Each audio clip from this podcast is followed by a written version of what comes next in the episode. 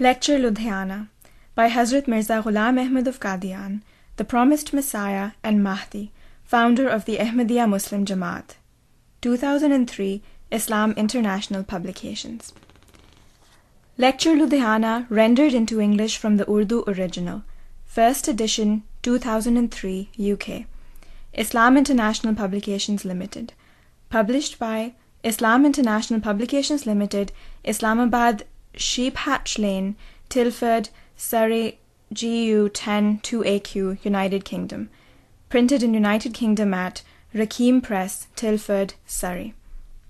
Composed by Raja Ataul Mannan. Publisher's Note Lecture Ludhiana is the lecture delivered by Hazrat Mirza Ghulam Ahmad, the promised Messiah and Mahdi, 1835 to 1905, on 4th November 1905 at Ludhiana, a town in Punjab, India. This lecture is important for a number of reasons, the chief being the presentation of the Ahmadiyya viewpoint on true Islam against the backdrop of persistent disinformation spread by the Muslim clerics and other vested interests. It analyzes in detail the hardship and opposition faced by the promised Messiah, the divine promises revealed to him, and the glorious fulfillment of these promises. It also covers an entire spectrum of other topics, ranging from jihad to the importance of prayer and a detailed analysis of the death and second coming of Jesus. This English version is being published for the first time. It has been translated from the Urdu translation by Professor Mia Muhammad Afzal and revised and edited by Professor Muhammad Ali Chaudhry and Mr. Kanwar Idris, assisted by Zulkarnain and Raja Ataul Mannan. In this translation, the name Muhammad or his titled Holy Prophet is generally followed by the symbol for the salutation Sallallahu Alaihi Wasallam, meaning May peace and blessings of Allah be upon him. The names of other prophets are followed by the symbol for alayhi salam, meaning peace be on him. Similarly, the names of the companions of the Holy Prophet are followed by the symbol for Razi Allah Ta'ala anhu, which means may Allah be pleased with him. In most places, the actual salutations have not been set out in full for the sake of brevity. Muslim readers should treat the full salutation as implicit. Some verses of the Holy Quran quoted in this book have not been translated by the author. The translation of these verses has, therefore, been given in footnotes. For this purpose, we have followed the English rendering of the Holy Quran by Hazrat Maulvi Sher Ali Sahib. The Publishers. Bismillahir Rahmanir Rahim. Footnote 1. In the name of Allah, the Gracious, the Merciful. Translator. Nahmaduhu wa nusalli ala rasulihil kareem. Footnote 2. We praise Allah and invoke His blessings upon His noble Prophet sallallahu alaihi wasallam. Translator.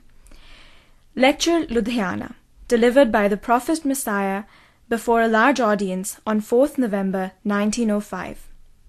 I begin by acknowledging my gratitude to Allah, the Almighty, who has once again given me the opportunity to visit this town and convey His message to its citizens. When I was here fourteen years ago, I had but a few companions, and my opponents were ever so vocal in condemning me as a liar, non believer, and antichrist. In their eyes, I was as one both damned and accursed. They thought it was only a short matter of time before my Jamaat would stand rejected and as a result disintegrate to ultimately vanish without a trace. To achieve this end, Plots were hatched and extensive efforts were made, culminating in a religious edict, fatwa, which declared me and my Jamaat to be outside the pale of Islam. This edict was widely circulated in India, and I regret to say that some Muslim clerics from this very town were among the first to pronounce it. But as I can see, and all of you stand witness, they are no longer among us today, while Allah has granted me life and enlarged my Jamaat. I believe this edict, declaring me a disbeliever and bearing the signatures and seals of about two hundred Muslim clerics and scholars, was reissued and circulated in all the major cities of India. It accused me of being faithless, antichrist, impostor, and an arch disbeliever. They used every means they could muster, believing that the attack they had mounted was sufficient to destroy this movement. The truth is that had this been a man made movement based upon falsehood, the weapon of the edict would have been more than enough for its obliteration. But since it was a Jamaat founded by the Almighty Himself, it could not possibly be destroyed by the hostile attempts of the enemy. As opposition to the Jamaat gathered momentum, so did the respect and honor which it commanded begin to be more firmly established in people's hearts. Today, I thank God as I look back to the time when I had but a handful of people by my side, and the members of my Jamaat were very small in number. Today you witness a large Jamaat with me whose membership has already reached 300,000. It is increasing by the day and will certainly reach hundreds of millions. Could this great revolution that we witness have been brought about by human hands?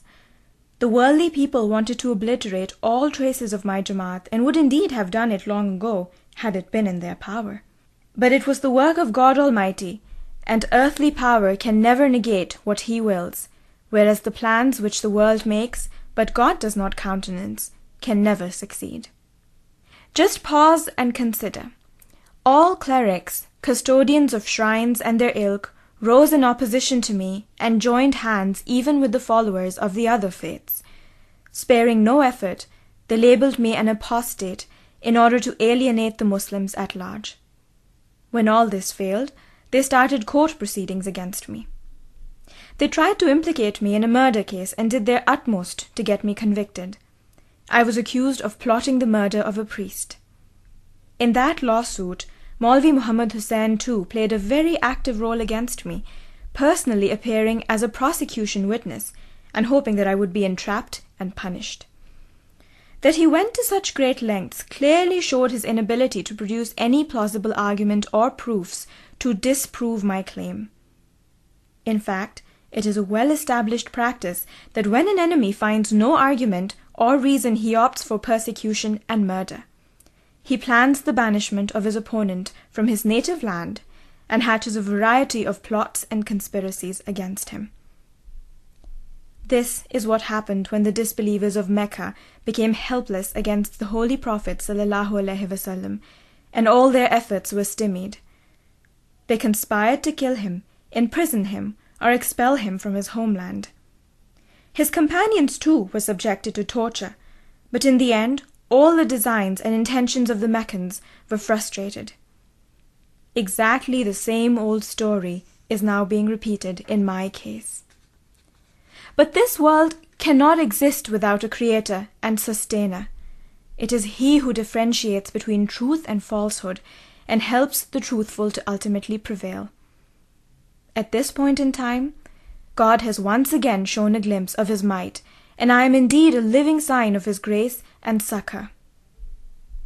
You can all see for yourselves that I am the one whom the people rejected, and yet I stand before you as the elect of God. Recall the time when I came here fourteen years ago. Whoever wished me to have even a single follower?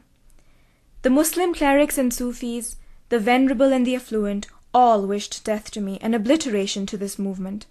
They just couldn't stand it to flourish. But God, who always helps his chosen people and brings victory to the righteous, also helped me. The result, therefore, has been exactly the opposite of what my enemies had schemed and planned. He has blessed me with success and drawn the attention of people to me. They have come and are coming to me in large numbers, breaking the barriers of opposition and overriding the obstacles that bar their way. Surely this is a point to ponder. Can it be the result of human design and effort that people of influence, who are bent upon the destruction of a person, hatch all kinds of plots and use all possible means to ignite a dangerous fire around him, he still emerges completely unscathed? Of course not, for this indeed is the work of Almighty God who has always shown such miracles. There is yet another undeniable proof of the truth of my claim. Twenty five years ago no one knew my name, nor did anyone come to visit me in Qadian, or even had correspondence with me. Yet in that state of anonymity and helplessness, Allah addressed me in these words Yatuna min kulli fajin amik, Vayatika min kulli fajin amik, La tusair, wa la tasam min an nas." ربي لا تذرني فردا وأنت خير الوارثين Footnote 3 They will come by every distant track and will come to you from afar. Don't turn away from God's creatures with disdain, and don't get weary of people. My Lord, leave me not alone, and you are the best of inheritors. Translator. This is the mighty prophecy which was made in those days. It has been widely publicized since then and read by people of every faith and persuasion. At that time and in that condition, when I was obscure and no one knew me, God informed me that people would flock to me in large numbers from faraway lands, and provisions would also be made for them because one person on his own cannot possibly provide for the hospitality of hundreds of thousands of guests or bear the expenses. So God said, Yatika min kulli fajjin amik. Their provisions shall also come with them. As man tends to grow weary of multitudes and is likely to behave discourteously, God forewarned me not to be discourteous to them, and also not to get tired of the overwhelming flow of people. Just imagine whether it is within the scope of human power to foresee such an event twenty five to thirty years in advance, and that too about one's own self. What is even more remarkable is that all this should happen exactly as predicted. No man can know for certain about his mortal life from one moment to the next, or even predict whether he will live to draw the next breath. How then can he foretell such an event? The fact of the matter is that I was literally alone at the time, and was also averse to meeting people. But a time was to come when people in their hundreds of thousands would flock to me Hence the need for this divine command. لا تسئر لخلق الله ولا تسأم من الناس. Footnote 4. Do not turn away from God's creatures with disdain, and do not get weary of people. Translator. During those days, God also told me, Anta minni bimanzilate tawhidi, fahana antu'ana wa tu'rafa bain nas. Footnote 5. You are as dear to me as my oneness. The time is fast approaching when help will arrive and you will be recognized by the people. Translator. This means that the time approaches fast when help will arrive and when you will be acknowledged by the people. The same message was reiterated in numerous revelations in Persian, Arabic, and English. There is food for thought for those who fear God in the fulfillment of a prophecy that was announced well in advance. It was incorporated and published in Barahine Ahmadiyya, a book which was widely circulated and read by friends and foes alike. A copy of this book was also sent to the government. Christians and the Hindus read it as well. A sizable number of people in this city also possess it, and can verify for themselves whether or not it contains this prophecy.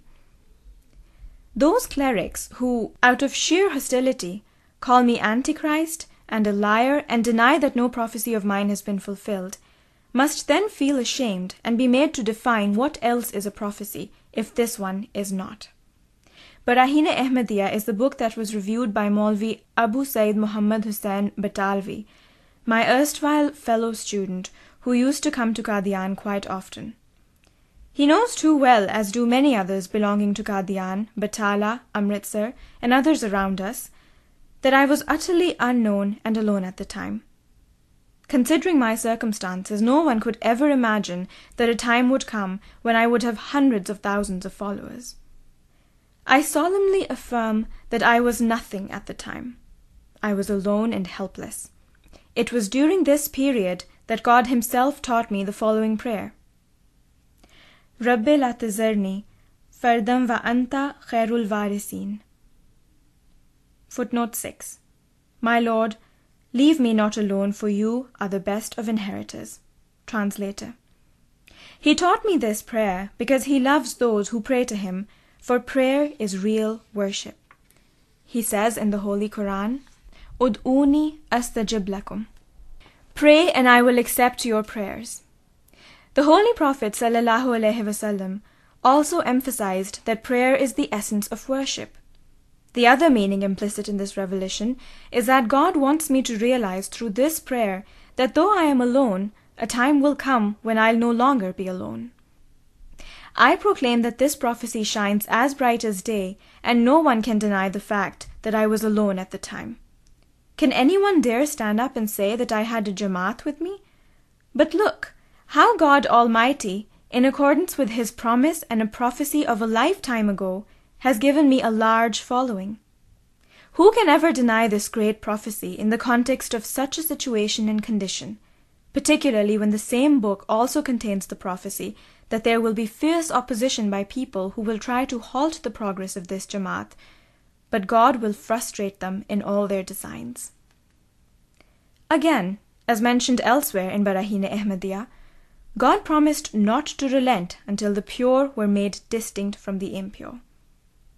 By narrating these facts, I do not mean to address those who do not fear God, who distort his words, and who do not think they are ever going to die.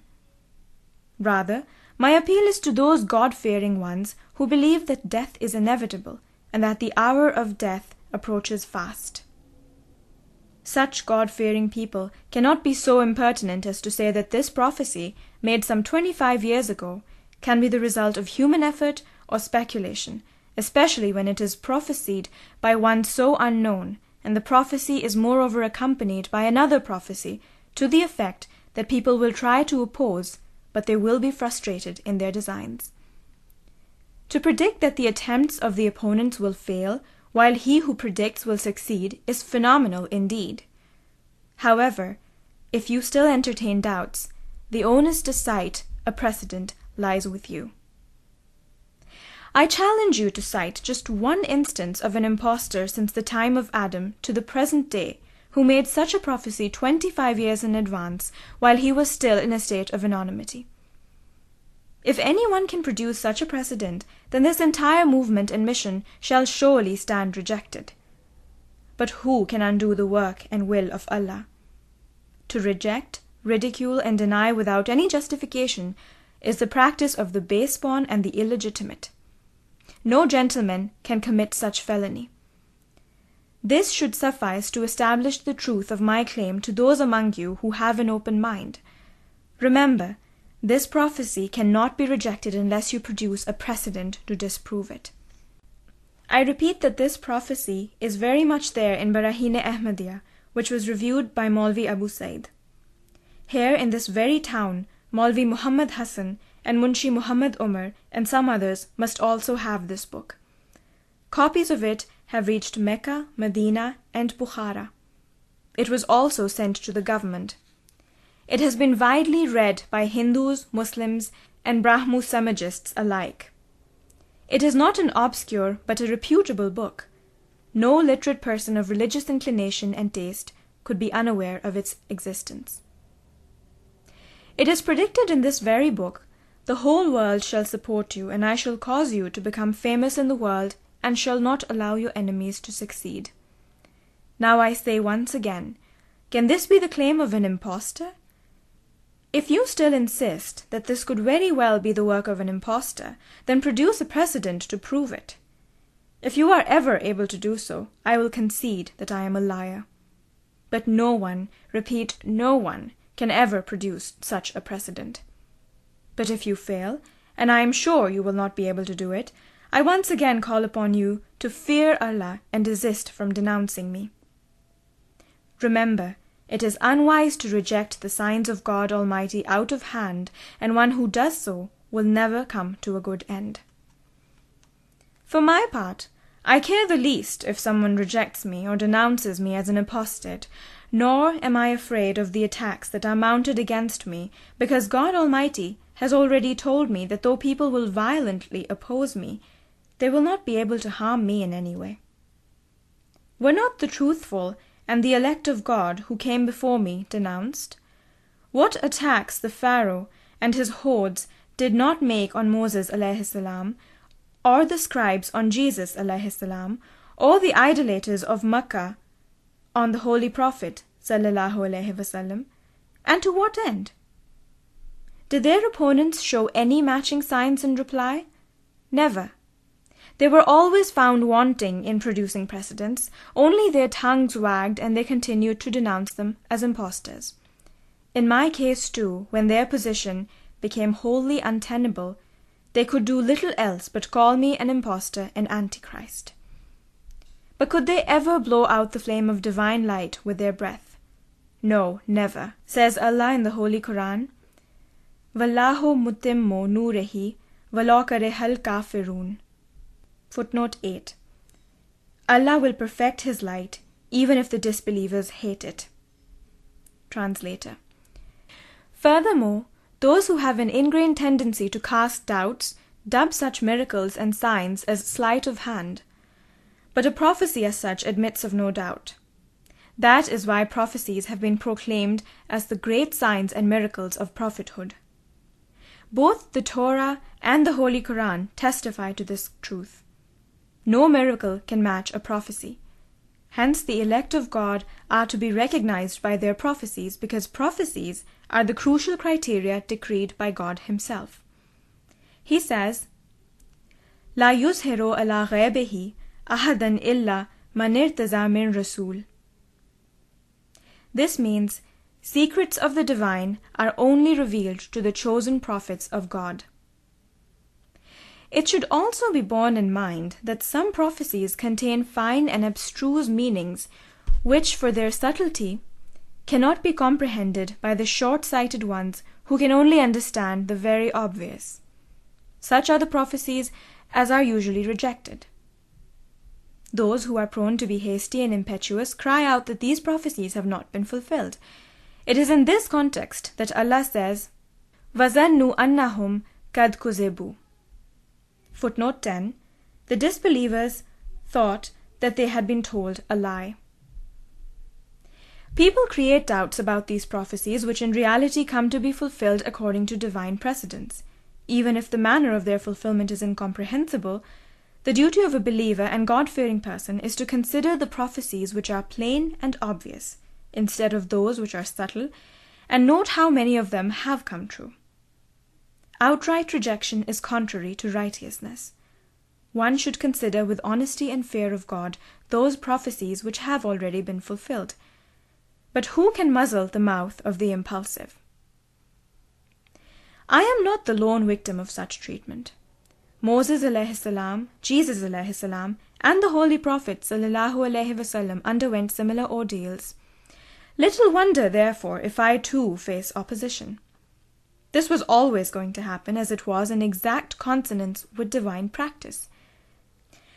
I, for one, believe that one single testimony is enough to convince and overwhelm a true believer. But here we see not one, but hundreds of signs. In fact, I can say with full authority that these signs are virtually innumerable. Is it not enough for a sign that the promised one was to conquer the hearts and win over his opponents? One who fears God and reflects with honesty and wisdom will have to admit that these signs are from God. It is also self evident that unless an opponent refutes these signs or counters them with precedents, divine position reigns supreme. To sum up, my heart is filled with gratitude for God who has appointed me. He rescued me from the storm of fierce opposition that raged against me in this city a storm that moved all the way to Delhi. But through God's grace, I emerged out of it safe and sound and triumphant. He has brought me back to this city when more than three hundred thousand men and women have sworn allegiance to me. Not a month goes by without another two thousand to four thousand, or sometimes five thousand people joining the Jamaat. God sustained me at a time when my own people had risen against me. Man feels helpless and forlorn when his own people turn against him, for it is these who constitute one's limbs and organs. They are his only support. Of course, people of other faiths would oppose, for they would feel their faith was under attack. But when one's own people turn against him, it is no small matter to survive and succeed. It is a great sign indeed. I have to say it with deep regret and a heavy heart that people were not only hasty but also callous in opposing me. The only point of dispute between us was the death of Jesus alayhi salam, which I proved and continue to prove on the authority of the Holy Quran, the Holy Prophet's practical example, Sunnah, the consensus of his companions, reason, logic, and authentic Islamic literature. The Hanafite school of jurisprudence, the definitive verses of the Holy Quran, traditions of the Holy Prophet wasallam, reason and evidence based on Islamic law, Sharia, are all in my favor. But before even examining my views at length or listening to my arguments, these people crossed all limits in opposing me, so much so that they called me an apostate and imputed to me whatever their whim or fancy dictated. In keeping with the demands of honesty, righteousness, and fear of God, they should have asked me to explain my viewpoint. Had my position been against the word of God and the Holy Prophet sallallahu alaihi wasallam, then they would of course have had the right to describe me in whatever terms they wished, and call me an impostor, antichrist, and what not. But I have stressed from the very beginning, and still do, that to deviate, however slightly, from the Holy Quran and the Holy Prophet wasallam is an act of rank disbelief. It is an article of faith with me that whoever digresses from this path is accursed and damned. I have expounded this in very clear and positive terms, not only in public lectures, but in as many as sixty books.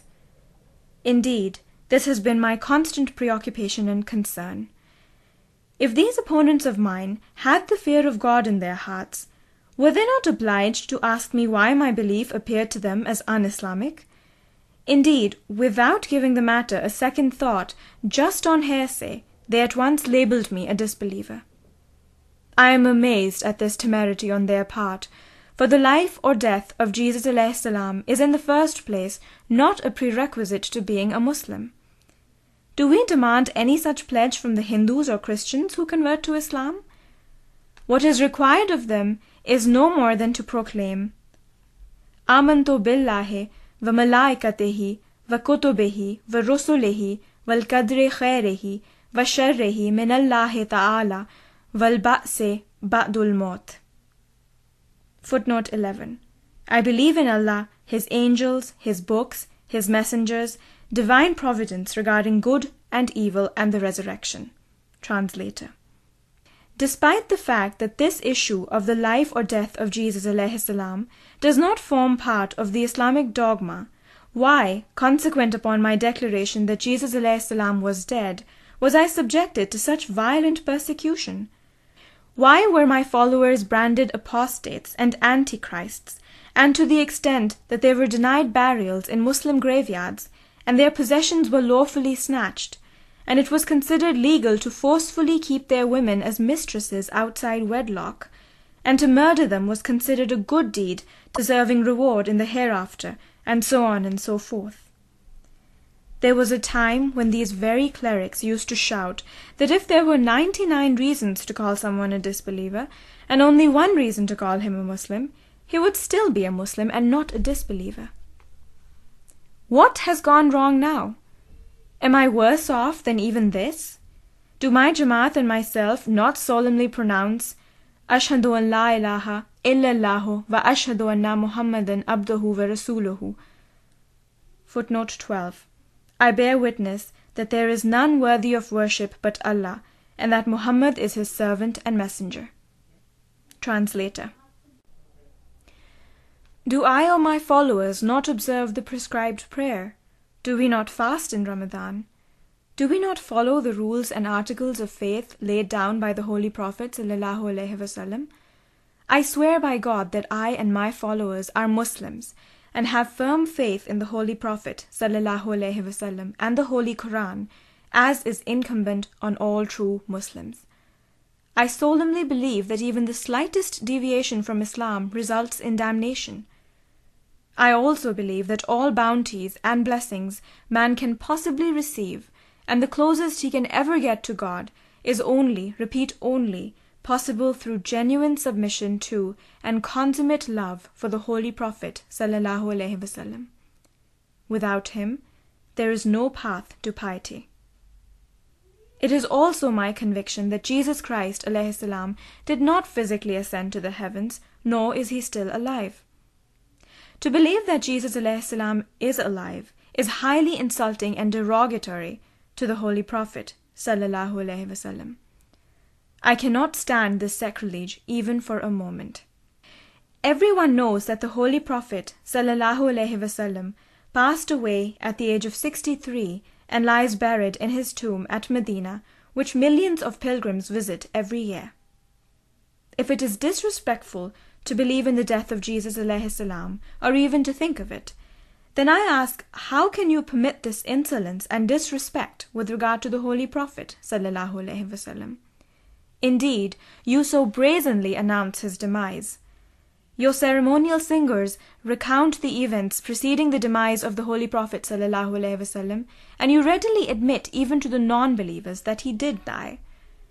But I wonder what hits you so hard at the mere mention of the death of Jesus salam that it fills you with uncontrollable rage. I would not have been so hurt if you had also shed tears at the mention of the death of the Holy Prophet ﷺ.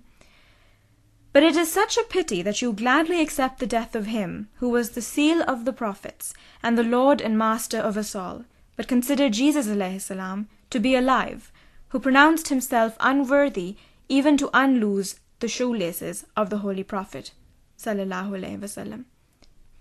And you flare up the moment one speaks of Jesus' death.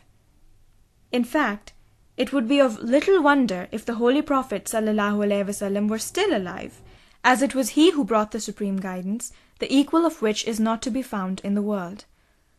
He demonstrated in his person all the possible spiritual excellences, the equal and like of which cannot be witnessed even if we trace history back to Adam. The truth of the matter is that the Muslims, as indeed the entire world, needed the Holy Prophet alive far more than it did Jesus.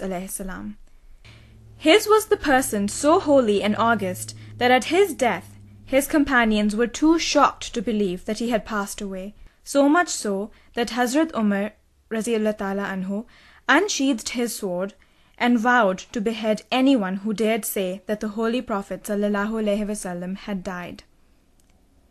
In this highly charged atmosphere, God granted singular light and wisdom to Hazrat Abu Bakr anhu, who gathered all the companions and recited the following verse Ma Muhammadun illa Rasulun kad khalat min qablihi rusulu. That is, Muhammad sallallahu wasallam is but a messenger, and all messengers before him have passed away. Now, just ponder and try to understand why Hazrat Abu Bakr anhu, had to recite this verse in the presence of all the companions.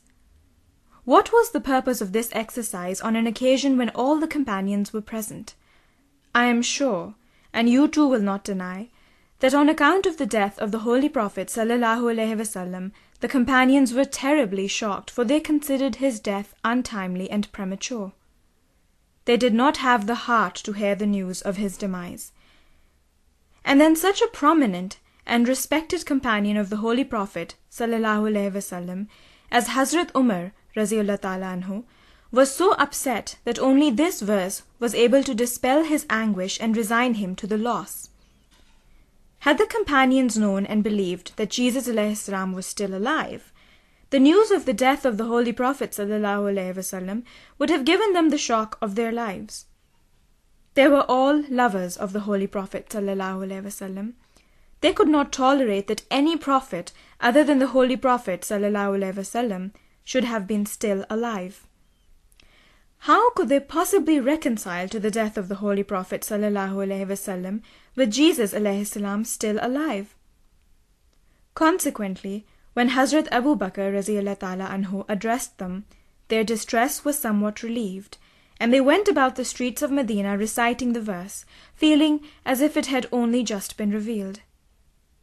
On this occasion, Hassan bin Sabit anhu wrote an elegy, a couplet of which reads Kuntis savada linaziri fa'ami alayyan nazir mansha sha'a ba'daka falyamut fa'alayka Kunto ohazir.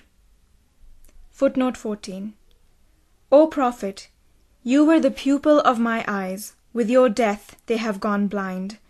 Whosoever dies now is no concern of mine what I feared most was your demise alone. Translator. Since the aforesaid verse of the Holy Quran had categorically spelled out that all prophets had passed away, Hassan Raziullah anhu too proclaimed that after the death of the Holy Prophet wasallam, he was the least worried about anyone else's death. It was too hard for the companions to believe that anyone else should live and the Holy Prophet wasallam, die. This was something they were least ready to accept. Thus, it was the first consensus the world saw after the demise of the Holy Prophet wasallam, which also settled once and for all the issue of the death of Jesus salam. I have emphasized over and over again that this is the most convincing argument which establishes once and for all the death of Jesus salam. The demise of the Holy Prophet wasallam, was too extraordinary an event not to have shocked the companions. We find that even if a petty village functionary, a neighbor, or a close relative dies, all concerned who, belonging to the family, the village, and the district, are overcome with grief. Then how is it possible that the devoted followers of the Holy Prophet wasallam, who was kindness and mercy personified, who had been appointed prophet for the whole world, as stated in the Holy Quran, وَمَا أَرْسَلْنَاكَ إِلَّا رَحْمَةً لِلْعَالَمِينَ Footnote 15 And we have sent thee not but as a mercy for all peoples. Translator Ya ayyuhan nasu inni rasulullahi ilaykum jami'a. Footnote 16. O mankind, truly I am a messenger to you all from Allah, who was an embodiment of truth and loyalty, and who demonstrated such spiritual excellences as had no equal, passes away and his death does not come as a great shock to his devoted followers, who, for their part, so unhesitatingly laid down their lives, left their hurts and homes, kith and kin, and considered it an honor and a pleasure to bear the greatest of hardships for his sake. How could they remain unaffected by his death?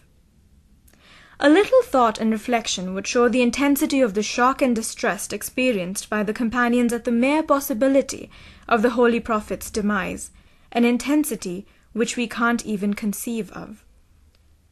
At such an impasse, it was the verse which Hazrat Abu Bakr anhu recited that brought solace and comfort. May God reward him for guiding the companions of the Holy Prophet sallallahu aright at such a critical juncture. I am sorry to say that some ignorant people who are too hasty and precipitate in pronouncing judgment, while agreeing that this verse was recited by Hazrat Abu Bakr anhu, contend that Jesus salam did not fall within its scope. I really do not know what to say to such ignorant people. They profess to be divines, yet they say things so absurd. They fail to specify the word in the verse which singles out Jesus salam as an exception. Furthermore, God has said nothing in the verse which could lend itself to more than one interpretation. God himself defines the term khalat as afa'im mata or kutila.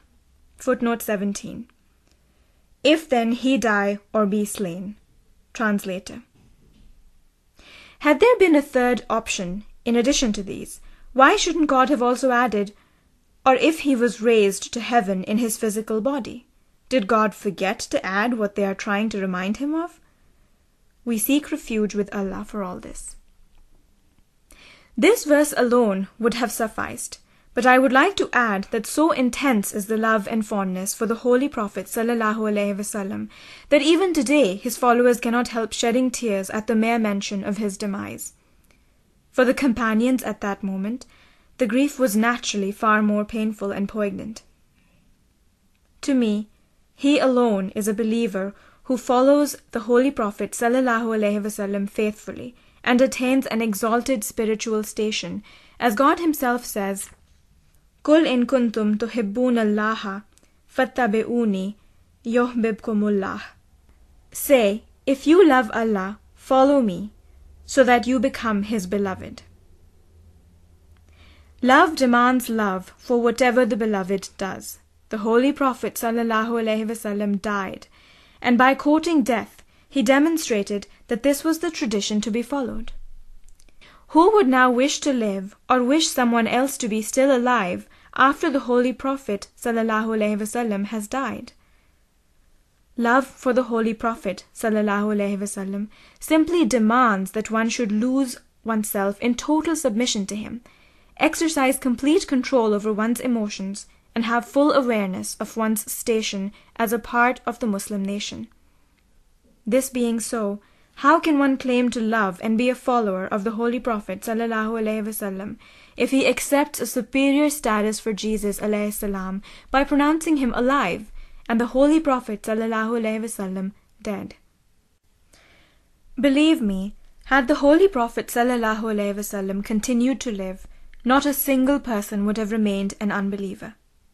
On the other hand, what is the use of Jesus ﷺ supposedly being alive except for the 400 million Christians? Just pause and ponder. Haven't you tested the belief in Jesus being alive? Hasn't the outcome been grave? Name any Muslim community of which no member has been converted to Christianity. For my part, I can say with certainty that Muslims belonging to all classes have converted to Christianity, and the number of such converts may be more than 100,000. The lone weapon with which Christians convert Muslims to Christianity is none other than the belief that Jesus is still alive. Show us such an exclusive quality in anyone else other than Jesus, they say. If Jesus is not God, why was he singled out for this distinction? To them, he is ever living and self existing. God forbid. This concept of a living Jesus salam, has emboldened them to mount attack on Muslims, the effect of which I have already pointed out. Imagine the dismay of the priests if, on the contrary, you were to establish the death of Jesus salam. I have confronted many an eminent Christian priest with this, and they have invariably replied, If it is proved that Jesus salam is dead, our faith cannot live. Here is another point to ponder. You have seen for yourselves the consequences of the belief in a living Jesus salam. Now try to visualize the after effect of his demise and the damage it does to the Christian creed. This can be illustrated from the fact that whenever any of my followers wants to enter into discussion with the Christians on this point, they instantly refuse, for they know it would sound their death knell. With Jesus salam dead, they can prove neither redemption nor Jesus' divinity, nor for that matter his being the Son of God. So try this formula for a few days, and the reality will speak for itself. The Holy Quran and the traditions of the Holy Prophet ﷺ contain the prediction that Islam will spread and prevail over other religions and the doctrine of the cross will be smashed. The point to consider is that this is a world of causes and effects. If one falls ill, no doubt he is cured by God alone. But it is He who has endowed medicines with certain characteristics which help when it is taken. Similarly, when we feel thirsty, it is God who quenches our thirst, but it is also He who has created water for this purpose. Also, when we are hungry, it is God who feeds us, but food too is a gift of God. In the same way, Islam will triumph and the cross will stand demolished, for it is so destined. But it is God who has provided the means and an appropriate law to help accomplish this task. Everyone agrees on the authority of the Holy Quran and the traditions that in the latter days, when Christianity will hold sway, the supremacy of Islam will be established by the promised Messiah who will demonstrate the superiority of Islam over all religions and creeds he will kill the Antichrist and demolish the doctrine of the cross. And this, as already mentioned, shall happen in the latter days of the world. Nawab Siddiq Hassan Khan and other religious divines who have written books about these latter days are of the same view. But the fulfillment of this prophecy has to be through some means, because God also employs means to attain an objective, just as he cures with medicine and satisfies hunger and thirst with food and water. Now that Christianity has become dominant and Muslims from different strata of society have entered its fold, God has willed Islam's ascendancy in keeping with his promise. The instrument he has employed to realize this end is, of course, the death of Jesus salam, which becomes the basis for bringing about the death of the religion of the cross and breaking its back. I repeat with full conviction that there can be no better strategy to make the Christians shed their wrong beliefs than to prove the death of Jesus salam. Ponder over this when you go back home, and reflect when you lie alone in bed, for in anger one is swayed by emotion, but a right thinking person can still mull over it all. When I put this point across in Delhi, the noble minded among the audience conceded that it was the worship of a living Jesus which gave life to Christianity. Unless this pillar was demolished, the door to Islam would not only not open, but on the contrary, this belief would continue to sustain Christianity. Now let me address those who love to believe in Jesus salam as being alive. Capital punishment is awarded on the testimony of two witnesses, but here the number of witnesses supporting our contention is legion, and yet they persist in their disbelief. God says in the Holy Quran, Ya Isa inni mutawaffika varafeuka ilayya. Footnote 19. O Jesus, I will cause thee to die a natural death, and will exalt thee to myself. Translator. Jesus' own admission is recorded in the Holy Quran in these words. فَلَمَّا تَوَفَّيْتَنِي كُنْتَ أَنْتَ الرَّقِيبَ عَلَيْهِمْ Footnote 20. But since thou didst cause me to die, thou hast been the watcher over them. Translator. The Holy Quran bears out that the expression tawaffi means death, because the same expression was used for the Holy Prophet ﷺ in the verse وَإِمَّا نُرِيَنَّكَ بَعْزَ الَّذِي نَعِدُهُمْ أَوْ نَتَوَفَّيَنَّكَ Footnote 21 and if we show thee in thy lifetime the fulfillment of some of the things with which we have threatened them, thou wilt know it, or if we cause thee to die before that. Translator. Also, the Holy Prophet ﷺ has used the same term, falamma tawaffetani, which only means death. This word has been similarly used for Joseph and for other people as well. It doesn't mean anything other than death. This indeed is an incontrovertible proof of the death of Jesus salam. Furthermore, the Holy Prophet saw Jesus salam among the dead on the night of Miraj, the Ascension. No one can deny the authenticity of the tradition about the Ascension. Have a look for yourselves. Is Jesus salam mentioned among the dead or somewhere else? Just as the Holy Prophet ﷺ saw the prophets Abraham salam, Moses salam, and others, so did he see Jesus salam. There was nothing special or distinctive separating them. No one can deny the fact that Moses salam, Abraham salam, and all the other prophets have passed away and that the angel of death has conveyed them on to the next world. How then could a person who was alive in his physical body be with them? All these proofs are more than enough to satisfy a true Muslim. Also, there are other traditions which fix Jesus' age varyingly at a 120 or a 125 years.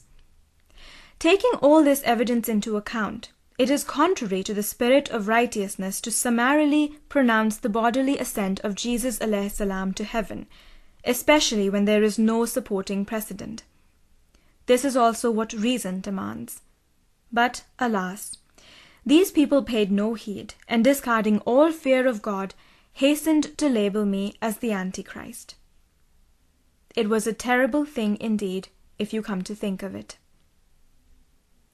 When they find no other excuse, They contend that the consensus about Jesus being alive was reached sometime in the middle of the Islamic era. I ask, if so, when? The real consensus was the consensus that was reached among the companions of the Holy Prophet after his death. If there was at all a consensus after that, let all the sects assemble to demonstrate it now. The truth is that it is an absolutely false assertion. No consensus was ever reached about Jesus salam being alive. Those who subscribe to such an idea have not read the relevant literature, otherwise they would have come to know that the Sufis themselves believed in the death of Jesus salam and in his second coming in the figurative sense. Just as I have praised Allah the Exalted, I also invoke His blessings upon the Holy Prophet sallallahu alaihi wasallam, for whose sake alone God has established this Jamaat. The successes I am achieving are the result of the Holy Prophet's grace. I unreservedly declare, and this indeed is my belief and faith, that without implicit submission to the Holy Prophet ﷺ, and without following in his footsteps, no one can attain spiritual grace and bounty. Another point worth mentioning, which it would be ungrateful of me not to mention, is that we live, by the grace of God, under the government of a kingdom which ensures peace all around and allows complete freedom to propagate and publicize our faith. We are also privileged to enjoy all kinds of facilities in these blessed days. Can there be greater freedom than that we openly criticize Christianity and no one stops us from doing so?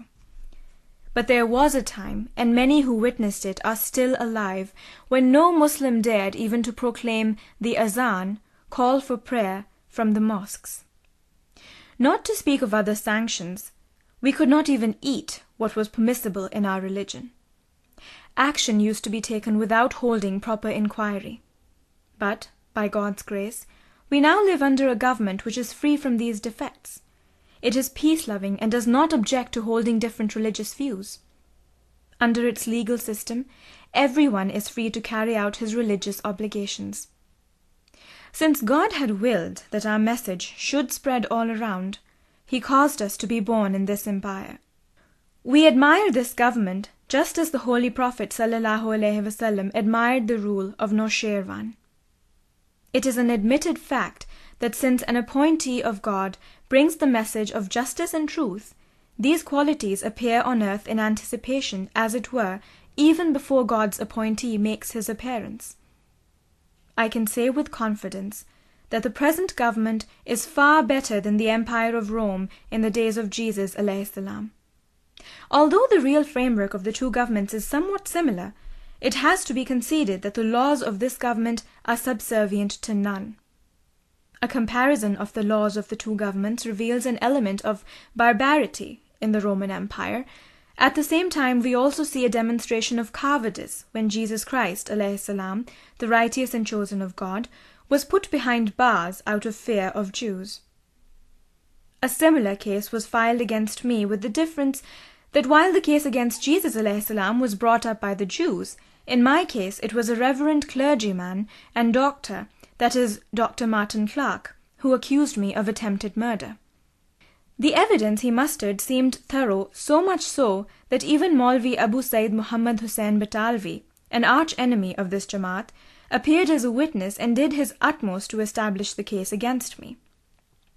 The case was heard by Captain Douglas, the Deputy Commissioner of Gurdaspur, who is now posted probably at Shimla. The case was duly heard and completed, and all the witnesses against me were produced with great fanfare and clamour. In the circumstances, not even the best of lawyers could say that I would be acquitted. The prevailing situation, and other factors, demanded that the case be committed to the Sessions, who could have sentenced me to transportation for life, or even to death. But just as God forewarned me about the case, so did he reveal to me in advance that I would be acquitted. A large number of people belonging to my Jamaat knew about this revelation.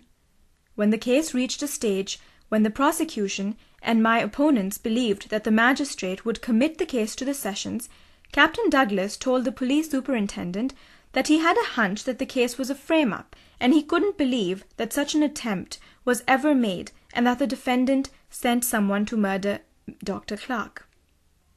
He asked the superintendent to investigate the case himself.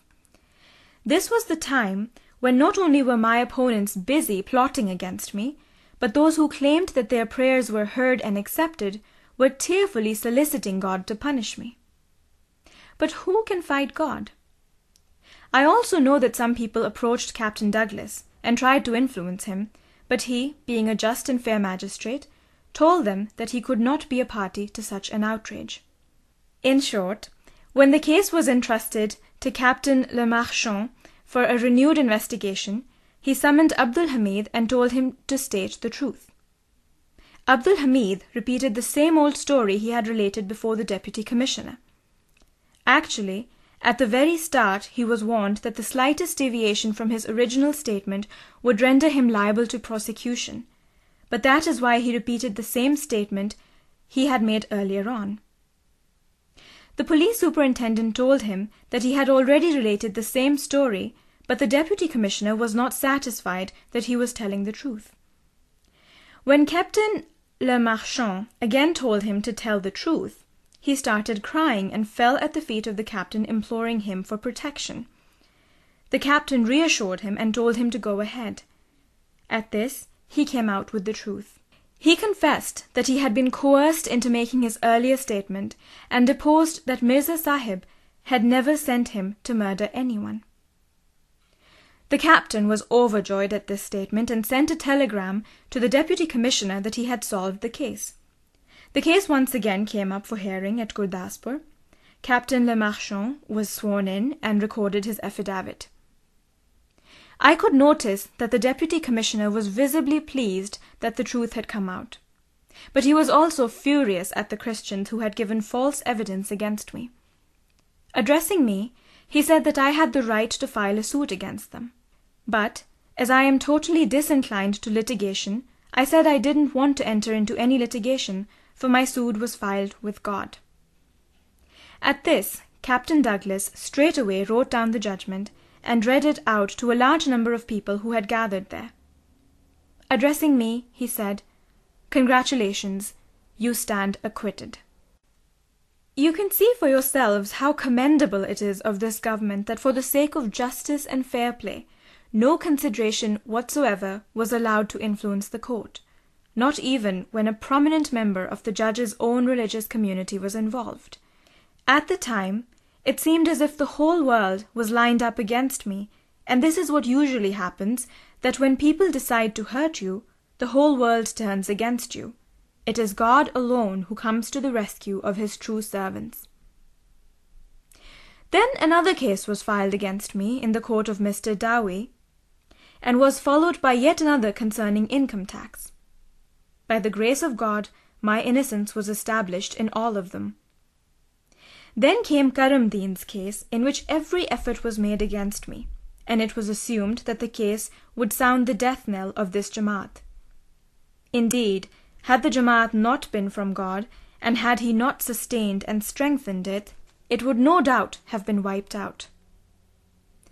People from one end of the country to the other lent their support to Karamdeen. He was aided and abetted in every way, so much so that some of the prosecution witnesses, despite their claim to being religious divines, testified to what was totally false. They went to the extent of alleging that despite being an adulterer, a transgressor, and a libertine, I dared claim to be righteous. The case dragged on for a long time. During this period a number of heavenly signs appeared. At long last the judgment was announced by the magistrate, who happened to be a Hindu, imposing a fine of five hundred rupees on me. But God had already informed me the superior court acquits. Therefore, when the appeal was filed in the court of the divisional judge, he, in his God given shrewdness, at once got to the bottom of the case, and noted in the judgment that whatever I had written about Karamdeen was absolutely correct, and I had full right to do so. The judgment he passed has since been published. In the end, he acquitted me of the charge and ordered the refund of the fine. He also censured the trial court for letting the case linger so long. In short, My opponents have never missed an opportunity to crush me, and have left no stone unturned to destroy me. But, just as God has protected all the prophets through sheer grace, he also has protected me from all fires. Against the backdrop of these events, I can say with all the emphasis at my command that this government is far better than the Roman government under which Jesus salam was initially tried, was in fact a follower of Jesus salam, and so was his wife. That is why he washed his hands off Jesus' blood. The governor, despite being a follower of Jesus salam, did not show the courage that Captain Douglas showed. Jesus salam was innocent in that case, just as I was in this. I speak and testify from experience that God has gifted these people with the courage to be just. In this context, I advise the Muslims to obey this government sincerely. Remember, he who is not grateful to his benefactor cannot be grateful to God. The facilities and comforts people enjoy these days are unprecedented. Just look at the facilities provided by the police, post and telegraph, railways, and other departments, and think of the advantages that accrue from these services. Did such facilities exist some 60 to 70 years ago? Be fair. Why should we not be thankful for enjoying so many benefits? Most Muslims criticize me and allege that the one fault in my mission is that I have abrogated jihad. Alas, these ignoramuses are simply unaware of the true significance of jihad. They only defame the Holy Prophet ﷺ and bring a bad name to Islam. The Holy Prophet ﷺ never mounted an armed attack for the propagation of religion. It was only when the atrocities perpetrated by the enemies against the Holy Prophet ﷺ and his companions exceeded all limits, and his devoted followers, both men and women, were mercilessly slain, and he himself was chased right up to Medina, that he was allowed by God Almighty to defend himself. It was not the Holy Prophet ﷺ who drew the sword, it was his opponents who did it. Many a time the brutal unbelievers wounded the Holy Prophet ﷺ, covering him with blood from head to foot. Even then he did not retaliate. Remember, had the use of the sword been obligatory for Muslims, they would have used it in Mecca. But the sword of which we speak was drawn only when the bloodthirsty non believers pursued him into Medina. The enemy at that time brandished the sword, Today the sword is no more. My opponents now attack me with false reports and religious edicts. Today it is the pen which is employed against Islam. Can he who fights the pen with the sword be other than a fool or a tyrant? Do not forget that the Holy Prophet ﷺ drew his sword only when the unbelievers had crossed all limits of cruelty and barbarity it was a simple act of self defense, which the law of every civilized government permits. If a thief enters a house and attacks with intent to kill, it is no crime even to kill him in self defense.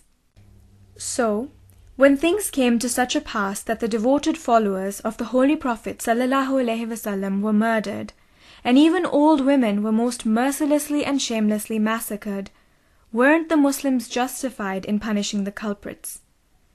Had God wanted Islam to disappear, leaving no trace behind, perhaps the question of retaliating with the sword might not have arisen. But God wanted Islam to spread all over the globe for the salvation of mankind. That is why, at that point in time, the sword was drawn in self defense alone.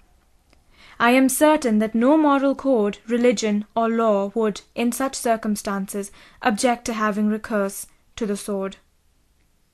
Even those who preach that if you are slapped on one cheek, offer the other one as well, cannot exercise patience in such situations, nor would those who consider it a sin to kill even a worm. Why then criticize Islam? Let me make it clear that those ignorant Muslims who believe that Islam was spread by the sword insult Islam and cast false aspersions on the innocence of the Holy Prophet, sallallahu alaihi wasallam.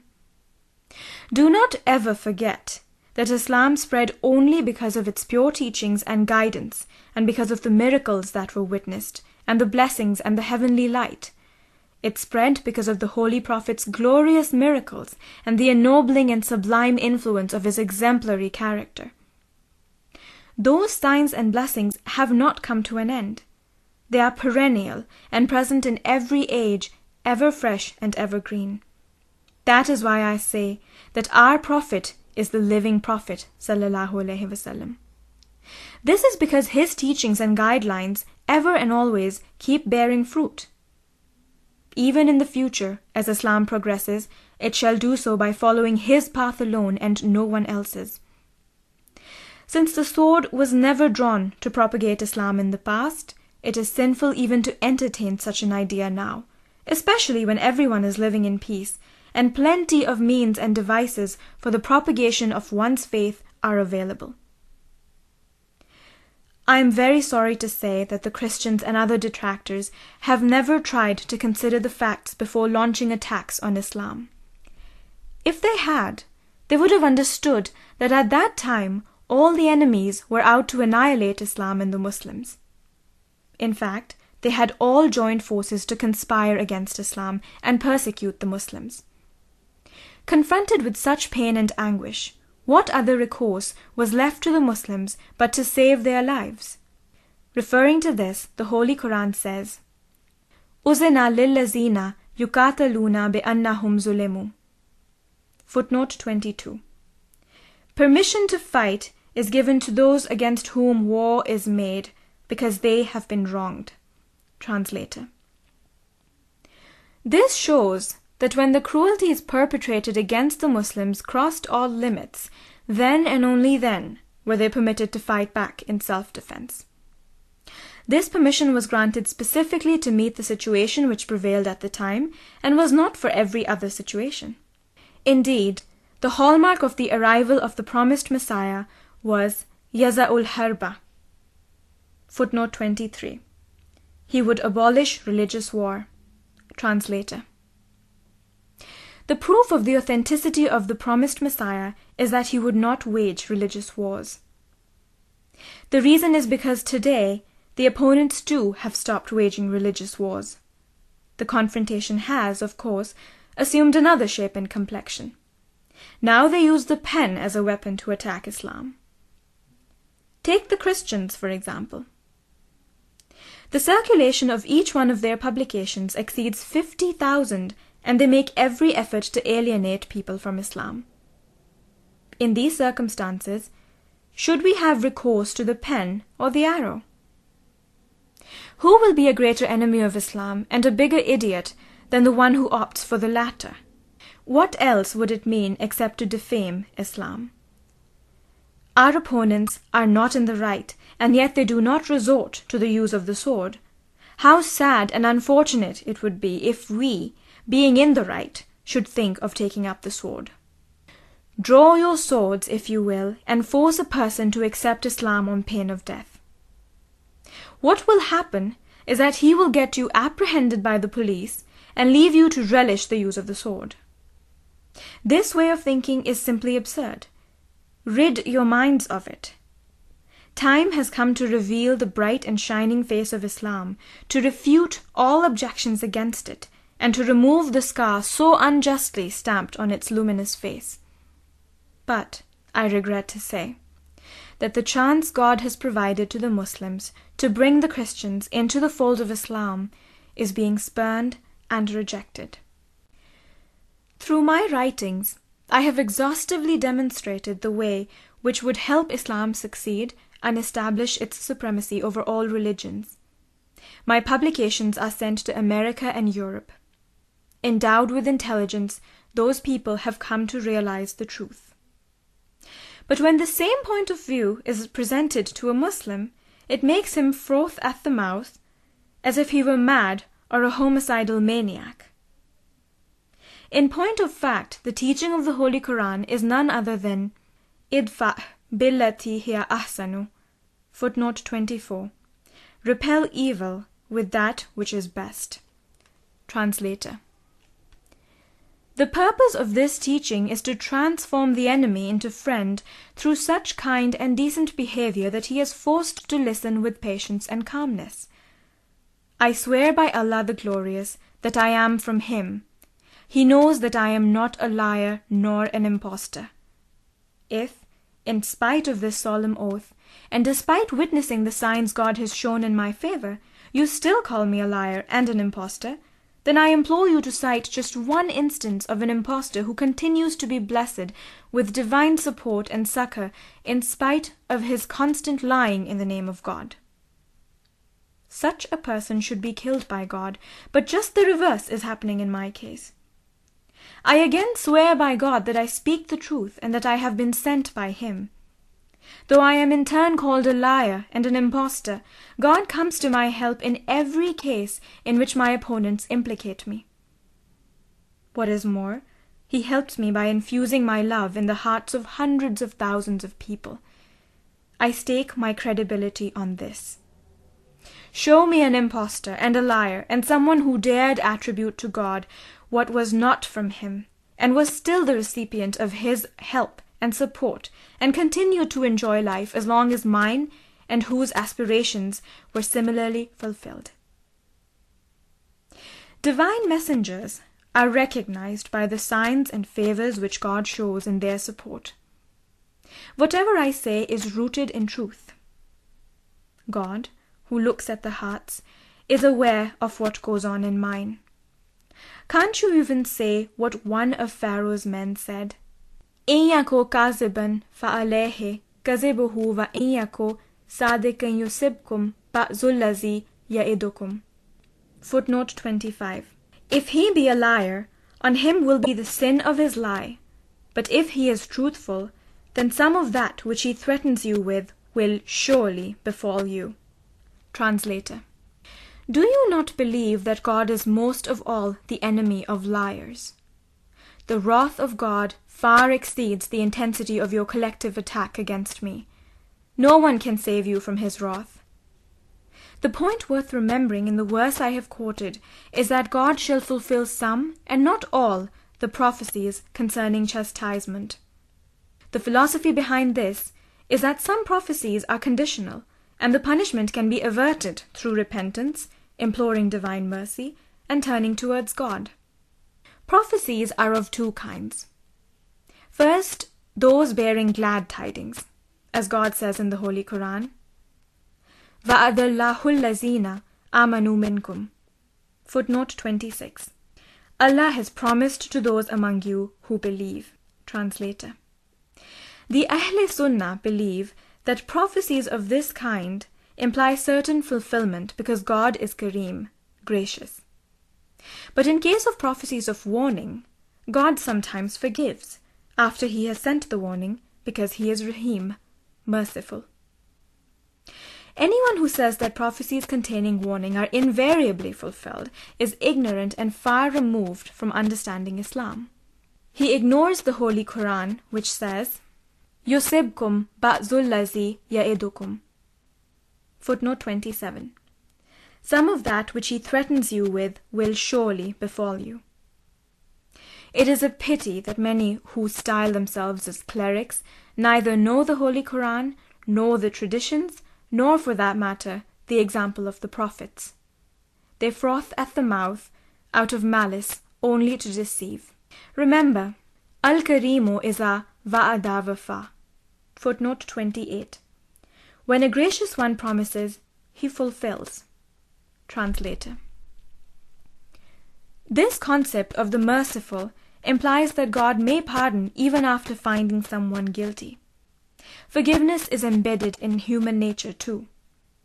Once a man who falsely deposed in a case in my presence was found guilty of perjury. He was being tried by a British judge who received sudden orders of transfer to a far off station. He felt pity for the criminal who was an old man. He told his court clerk that he feared the poor fellow might die in jail. The clerk agreed and submitted that the man also had a family to support. The Englishman said that nothing could be done now that the proceedings had been completed. Soon, thinking better of it, he said, All right, destroy the file. Just reflect if an Englishman can take pity, why can't God? Also try to realize why the practice of almsgiving and charity has come to stay, and why is it customary with all peoples? When we are in trouble or face danger, the natural human response is to offer sacrificial lambs and give in charity clothes or whatever one can lay one's hands on. If sacrifice cannot ward off the impending calamity, then why this spontaneous human reaction? Calamity can be averted, and this fact is borne out by the collective example of 124,000 prophets. And I know that this belief is not part of the Muslim faith only, but also of the Jews and Christians, as well as the Hindus. To my mind, no one in this whole world denies it. This shows beyond doubt that Allah is sometimes pleased to avert the impending doom. The difference between a prophecy and divine will is that a prophecy is communicated to a prophet, whereas no one is apprised of the will of God. That remains a secret. The self same will of God, when communicated through a prophet, becomes a prophecy. If a prophecy cannot be averted, the will of God too cannot be averted through charity and almsgiving. But such an inference would be totally false, since prophecies pertaining to warning can be averted, as is clear from the verse, وَإِن يَكُ صَادِقًا يُصِبْكُمْ بَعْضُ الَّذِي يَعِدُكُمْ Footnote 29. But if he is truthful, then some of that which he threatens you with will surely befall you. Translator. God himself testifies that some of the prophecies of the Holy Prophet وسلم, were also averted. How then can you justify your objections against any of my prophecies? Any attempt on your part to reject me on this ground will amount to rejecting God. I reiterate with full confidence that all the Ahl Sunnah, as indeed the entire world, are one on this universally accepted principle that humble and remorseful supplication to God can ward off the impending doom. Have you forgotten what happened in the case of Jonah? Salam? Why was the punishment which was about to visit his people averted? It is written in Durr Mansur as well as in other books, and in the book of Jonah salam, that divine punishment was destined to overtake them, but having seen signs of the approaching doom, they repented and turned to their Creator who forgave them and their punishment was averted. Jonah salam for his part, awaited the chastisement to visit on the appointed day, and went about asking people for the news. He inquired of a farmer about Nineveh. The man replied that all was well. At this Jonah was rather deeply dismayed, and said, Lan arjia ila qawmi kazaba. I shall never return to my people as a liar. In the presence of this precedent, and a very strong but if he is truthful, then some of that which he threatened objections against any of my prophecies which were basically conditional. It is not the want of a righteous person to blurt out opinions without forethought, and be ever ready to reject.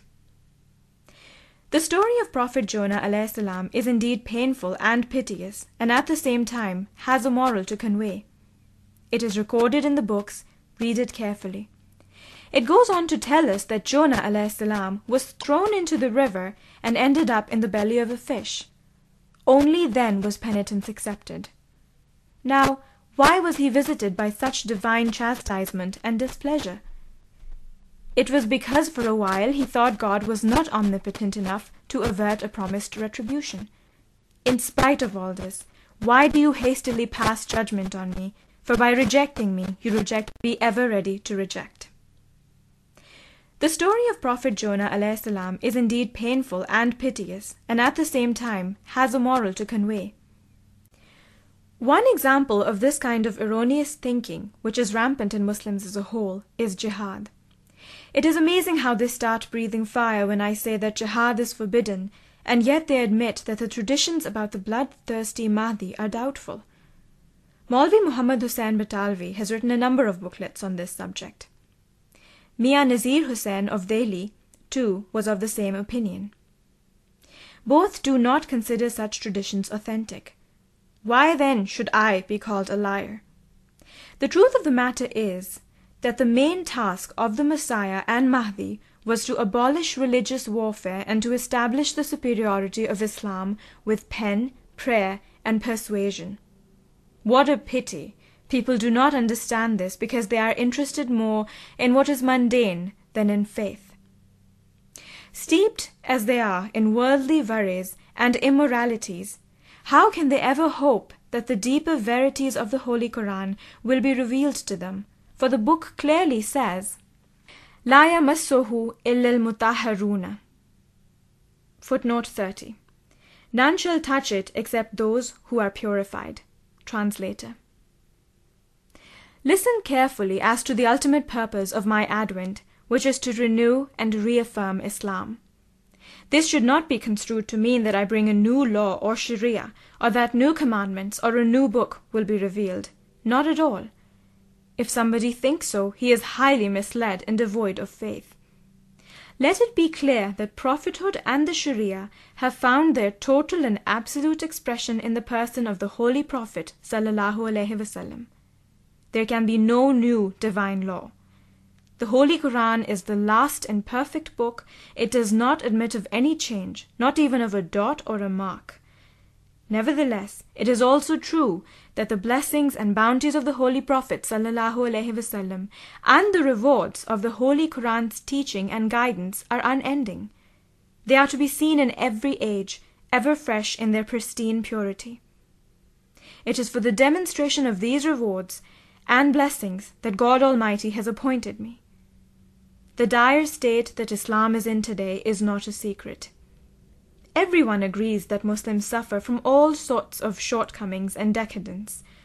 They are degenerating in every respect. They pay only lip service to Islam, their heart is not in it. Islam has become like an orphan. Such are the circumstances in which God has sent me so that I may support Islam as its guardian. What is more, God has sent me in fulfillment of His promise, for He had declared, Inna nahnu nazzalna zikra wa inna lahu lahafizun. Footnote 31. Verily, we ourselves have sent down this exhortation, and most surely we will be its guardian. Translator. When will this help and succor and protection come, if not now?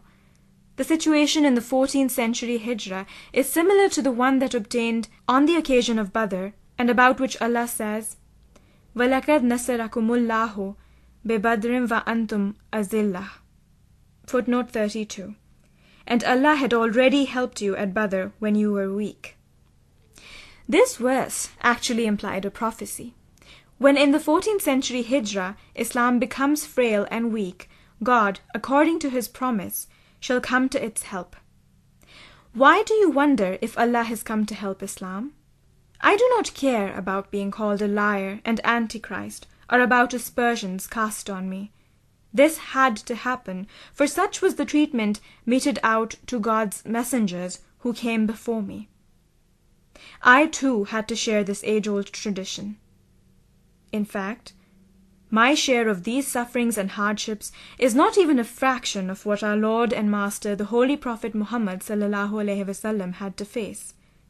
His suffering has no parallel in the whole history of the prophets.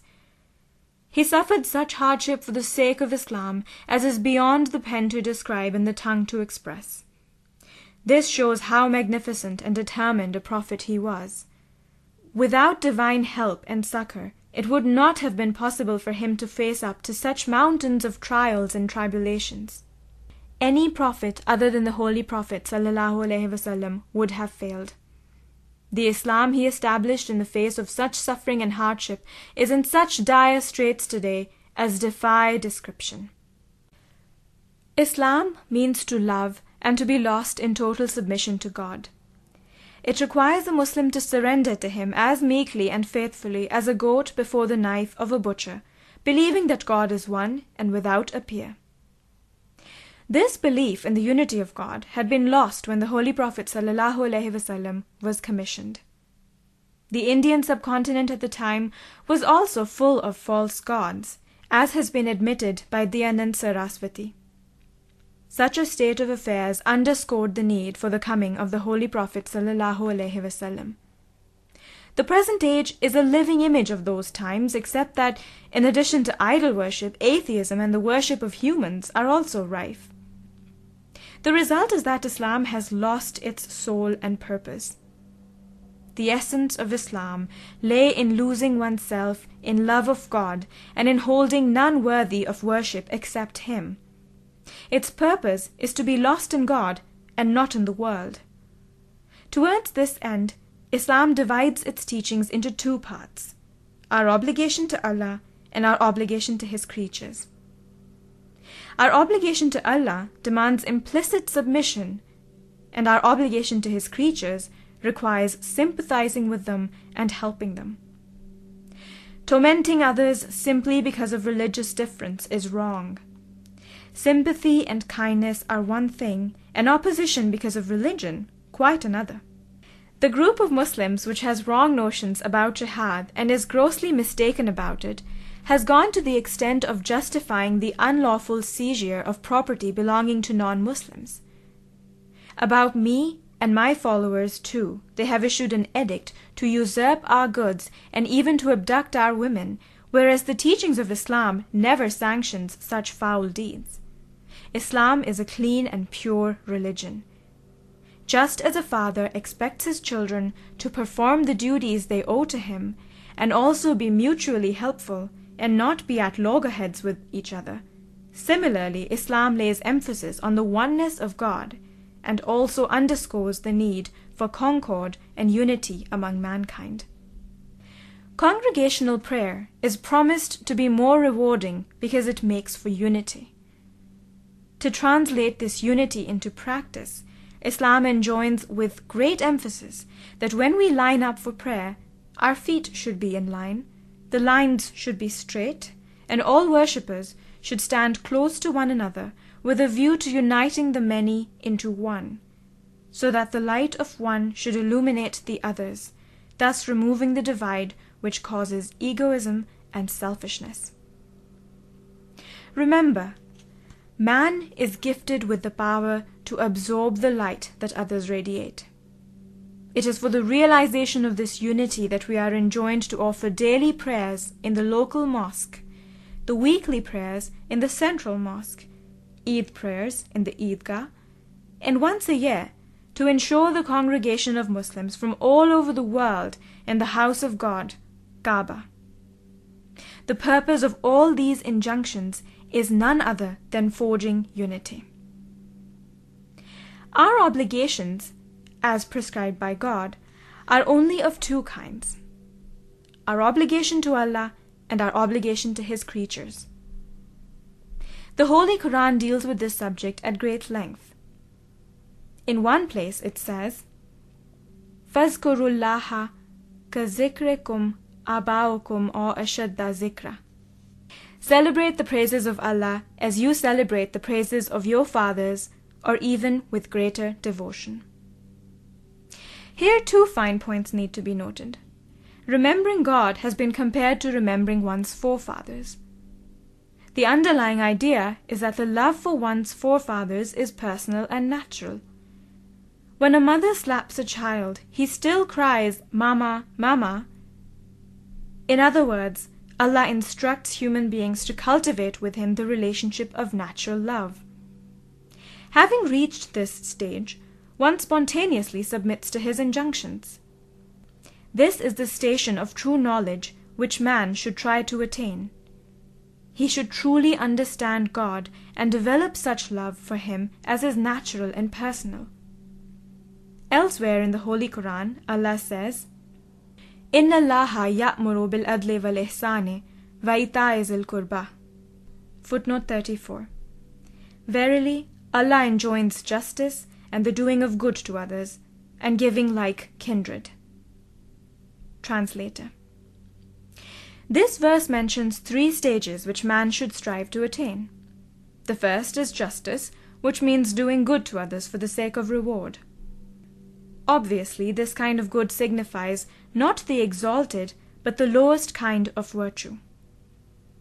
The next higher virtue is benevolence, or doing good without the hope of reward. Of course, it would be wrong to be kind to one who is given to doing evil. offering the right cheek to one who smites you on the left is neither right nor commonly practicable. Sadi says, न कोई बाप दा करदन चना अस्त के बद करदन बराए नेक मर्दा. Footnote 35. Doing good to the evil is like doing evil to the good.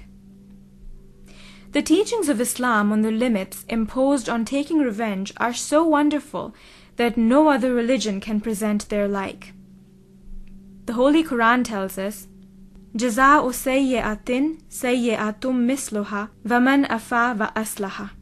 This means the recompense of an injury is an injury the like thereof, but forgiveness is better, provided it leads to correction and reform.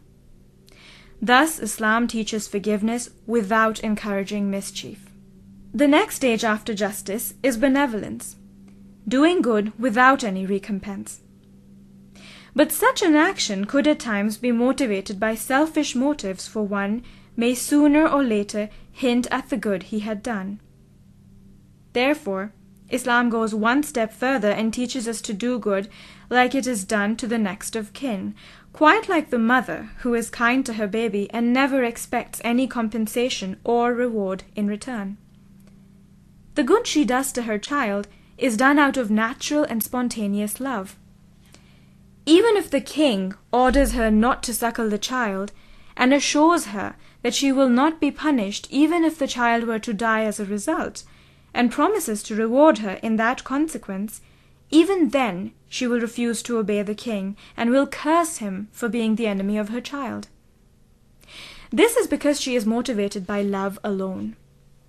No self interest is involved. Such are the excellent and lofty teachings of Islam. The verse covers our duties and obligations to Allah as well as to people. In the context of our obligations to Allah, the meaning of this verse is that in keeping with the requirements of justice, man should obey and worship God Almighty, who has created him and nurtures him. But anyone who rises higher than this state of submission to God should submit to him consistent with the requirements of benevolence for God is the benefactor, and the bounties he confers are countless. The favors he confers on us remain fresh in our minds when we think of his sublime characteristics and attributes. Therefore, the meanings of the word benevolence, as explained by the Holy Prophet wasallam, are to worship Allah as if you are beholding him, or at least as if he is beholding you. Even at this stage, man is held back by a kind of veil. But next to it is the third stage, that of itai zil kurba, loving like the kindred.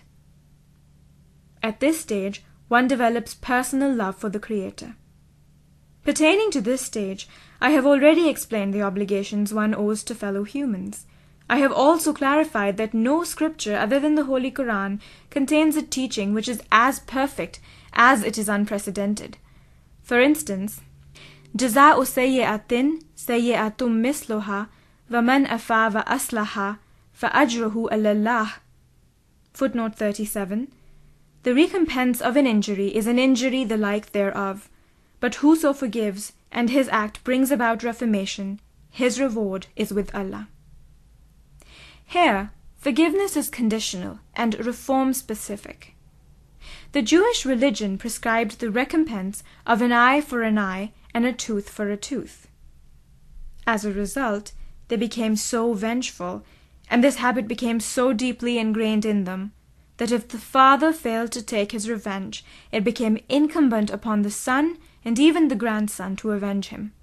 This made them vindictive, hard hearted, and merciless. The Christians went to the other extreme. They were instructed to offer the second cheek as well when slapped on one, and to accompany for two miles any one forces you to walk one mile, and so on and so forth.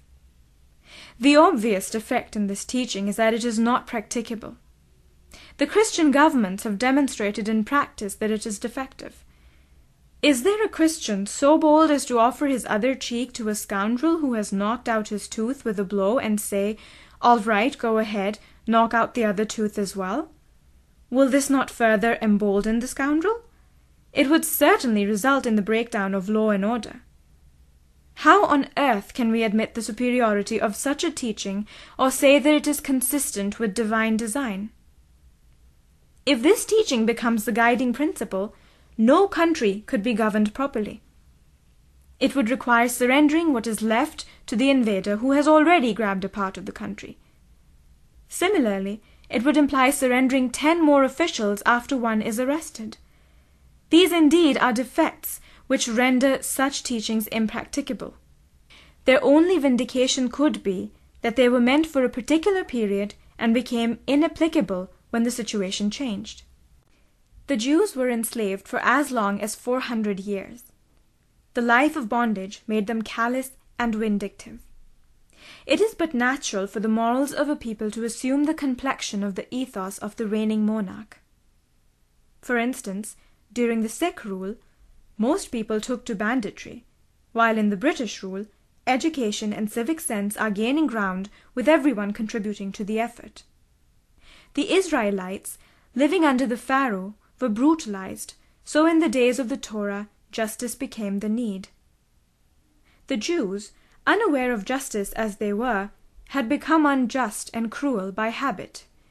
They had come to believe that knocking out a tooth for a tooth was not only essential but obligatory. Hence God taught them that justice alone was not enough, compassion was also necessary. That is why when slapped on one cheek, they were instructed through Jesus salam to offer the other as well.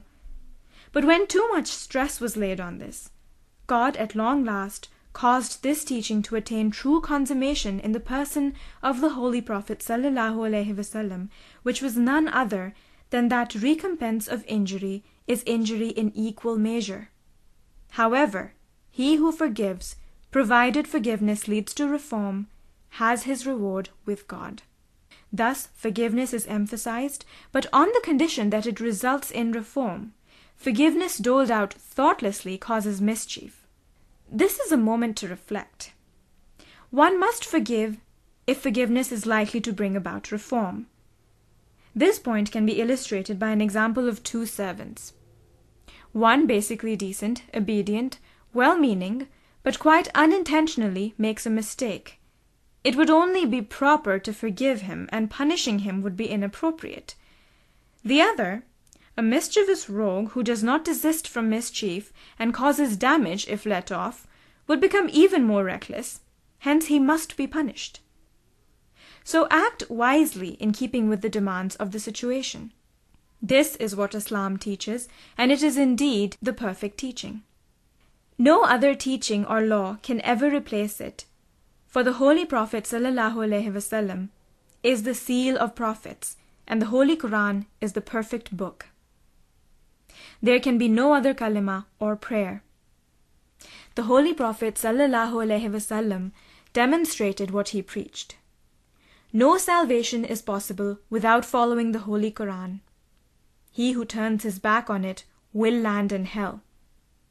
This is our faith and belief. But it should as well be borne in mind that the door of divine converse and revelation remains open for this ummah. This door is an ever present and lasting testimony to the truth of the Holy Quran and the Holy Prophet sallallahu It was to this end that God taught us this prayer in the chapter Al-Fatiha. Ihdina sirat al-mustaqima, sirat al-lazina anamta alayhim. Footnote 38. Guide us in the right path, the path of those on whom thou hast bestowed thy blessings. Translator. The prayer taught in terms of those on whom thou hast bestowed thy blessings suggests how to seek the excellences of the prophets. Of course, the excellence vouchsafed to the prophets was their true knowledge and understanding of God, and this they achieved through direct communion and converse with Him. This is what you also desire. But if you think that though the Holy Quran directs us to offer this prayer, we are not likely to achieve anything from it, or that none from among the Muslims will be privileged to attain this spiritual station, and the door to the acceptance of this prayer has been shut to us till the day of judgment, then will this not amount to insulting Islam and the Holy Prophet? The plain truth is that he who so thinks and believes defames Islam. He fails to understand the spirit of Islam. What Islam emphasizes is that mere verbal pronouncement of the belief in the oneness of God is not enough. One should really and truly understand its full import. Belief in heaven and hell should not be based on mere conjecture. One should taste the blessings of paradise in this very life, and shed sins in which savages wallow. This indeed was and remains the splendid objective that human beings must pursue, a noble and holy objective, the like of which no other people can point out in their religion, nor can they produce an instance of having achieved it. For a fact, this is easy to claim, but impossible to demonstrate. I have asked the Aryas and the Christians to prove the existence of the God they believe in. They could not go beyond long winded verbosity. They are not aware of the true God the Holy Koran presents. The only way to know Him is through direct communion with Him, which distinguishes Islam from other religions. What a pity that Muslims, just to oppose me, deprived themselves of this distinction. Remember, Immunity to sin is only possible when man comes to have absolute faith in God. Indeed, the chief object of human life is none other than deliverance from the clutches of sin. Look, how a child is tempted to catch a snake, for it fascinates him. He may even touch it. But a sensible person who knows the snake will bite and kill, shall never dare touch it. He will not even enter a house in which he knows there is a snake. Likewise, when one knows that poison kills, he will never be foolhardy enough to taste it. In the same manner, one cannot avoid sin unless one believes it to be a deadly poison. This kind of conviction is not possible without true understanding and knowledge. Why then does man commit sin with audacity, despite having faith in God and considering sin a sin? The only possible explanation is that he does not possess the knowledge and perception which destroys the disposition to sin. Inability to attain this state would be tantamount to admitting that, God forbid, Islam is devoid of its paramount quality. But I reiterate that such is not the case. It is through Islam alone that this objective can be attained to its highest degree, and the only way to it is through converse and communion with God, for this creates complete faith in the Creator, and thus alone do we come to know that God detests sin and punishes it. Sin is poison. It is venial at first, then becomes deadly, and ultimately leads to disbelief. I must say it in passing that every people in their own right tries seriously to figure out how to be cleansed of sin. The Aryas, for instance, believe that there is no way to be purified of sin except through punishment, and the punishment for just one sin means millions of rebirths. Unless a person passes through these rebirths, he can never be absolved of sin. But this process poses many problems, the most formidable being that if all living beings are sinful, then when will salvation ever become possible? Even more bizarre is their commonly held belief that those who ultimately attain salvation shall, after some time, be thrown out of the salvation cell. What is the use of such salvation? When asked why expel someone after according him salvation, they reply, because one sin is kept in store for eventual expulsion. Just consider can this possibly be the work of the omnipotent God? What is more, if each self is its own creator, and God is not the creator, God forbid, there is no compelling need for the self to subordinate itself to him. The Christians have yet another view.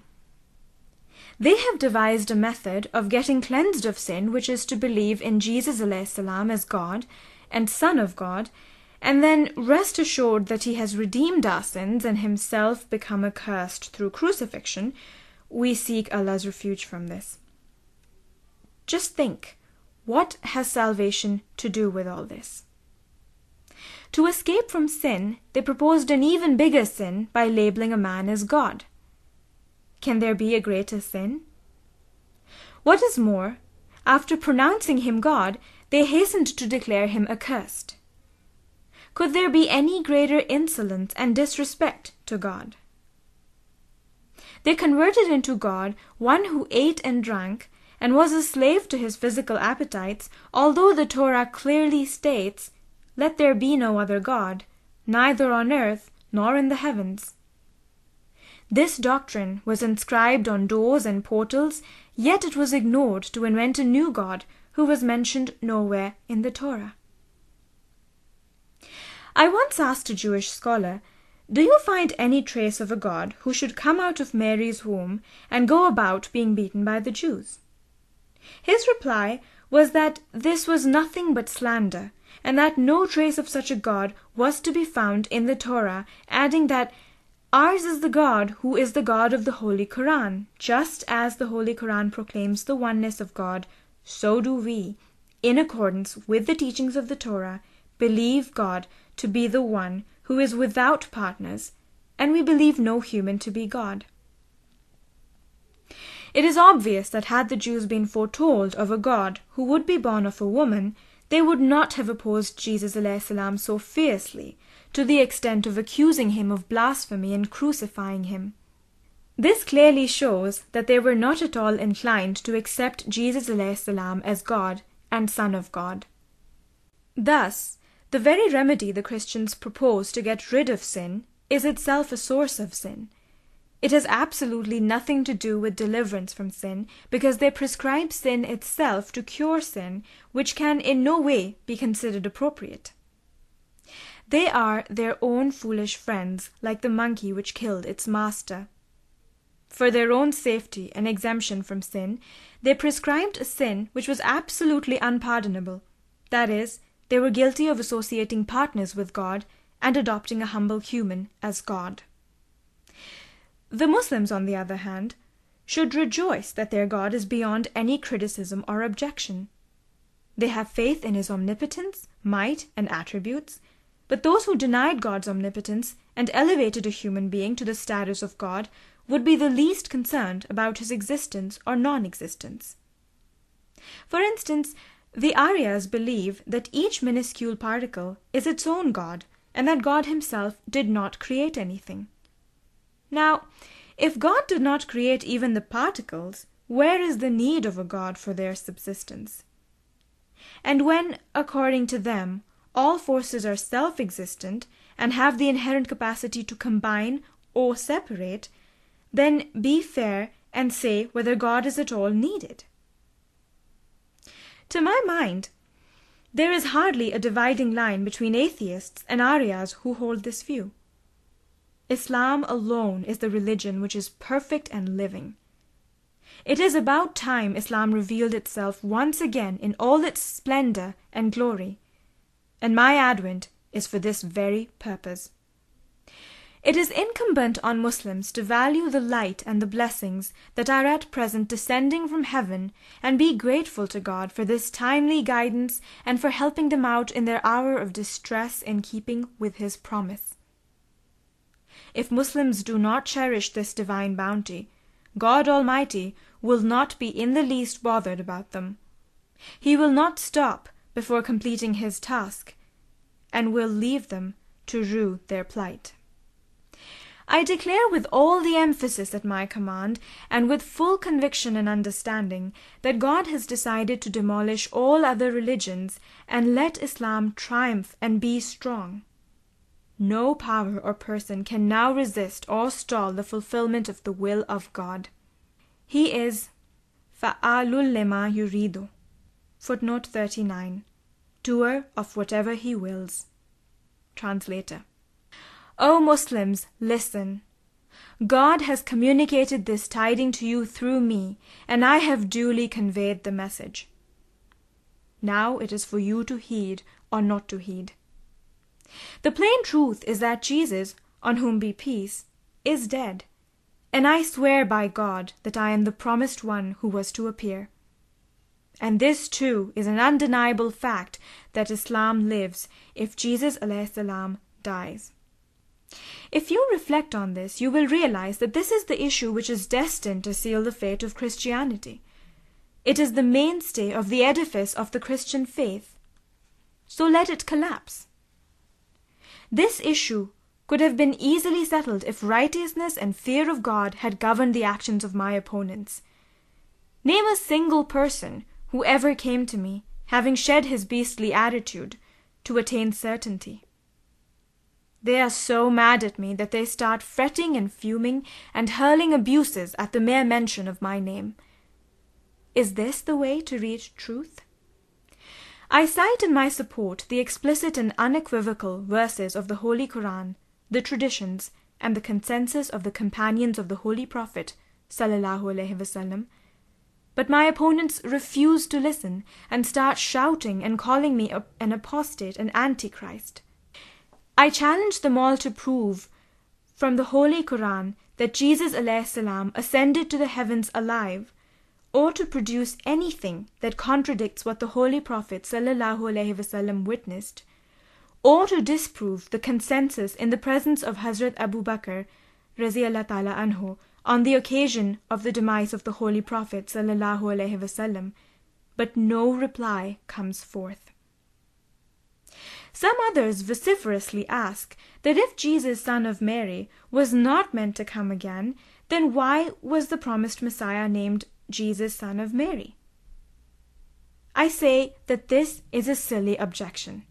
Isn't it surprising that these very objectors exercise the right to name their own children as Moses, Jesus, Ahmed, Abraham, or Ismail, but are ready to object if God names the future prophet as Jesus salam. In this context, the crucial point to consider was whether the promised one was accompanied by the signs or not. Had they sought to find those signs in the promised one, they would never have had the daring to reject. But they never bothered about the signs and the supporting evidence. Instead, the moment they heard the claim, they declared, You are a disbeliever. It is an accepted fact that the means of recognizing the prophets of God are the miracles and signs which accompany them. Just as an officer appointed by the government is assigned a distinguishing mark, the appointees of God too are given signs which make their recognition easier. I maintain that God has manifested not one, two, or two hundred signs in my favor, but tens of thousands of them. These signs are not unknown and obscure. They have been witnessed by hundreds of thousands of people, and I can confidently say that probably hundreds of such witnesses are present in this very meeting. Signs appeared for me from the heaven, and so they did from the earth. The signs which were the conditions precedent to my advent and which the prophets, including the Holy Prophet ﷺ, had foretold, appeared in my support. One of them was the eclipse of the sun and the moon, which must have been witnessed by everyone. Indeed, this was the prophecy recorded in the authentic tradition according to which both the sun and the moon were to be eclipsed during the month of Ramadan, testifying to the coming of the Mahdi and Messiah. Now come and tell me whether this prophecy has been fulfilled or not. Who can deny having witnessed this sign? Another prophecy was that the plague would rage as an epidemic at the time to such an extent that seven out of ten people would die. Now, has this sign appeared or has it not? Another prediction on record is that during that time a new form of transport would appear which would render the camels useless. Has not the introduction of the railways fulfilled this prophecy? How many of these signs can I go on recounting, for it is a very long series?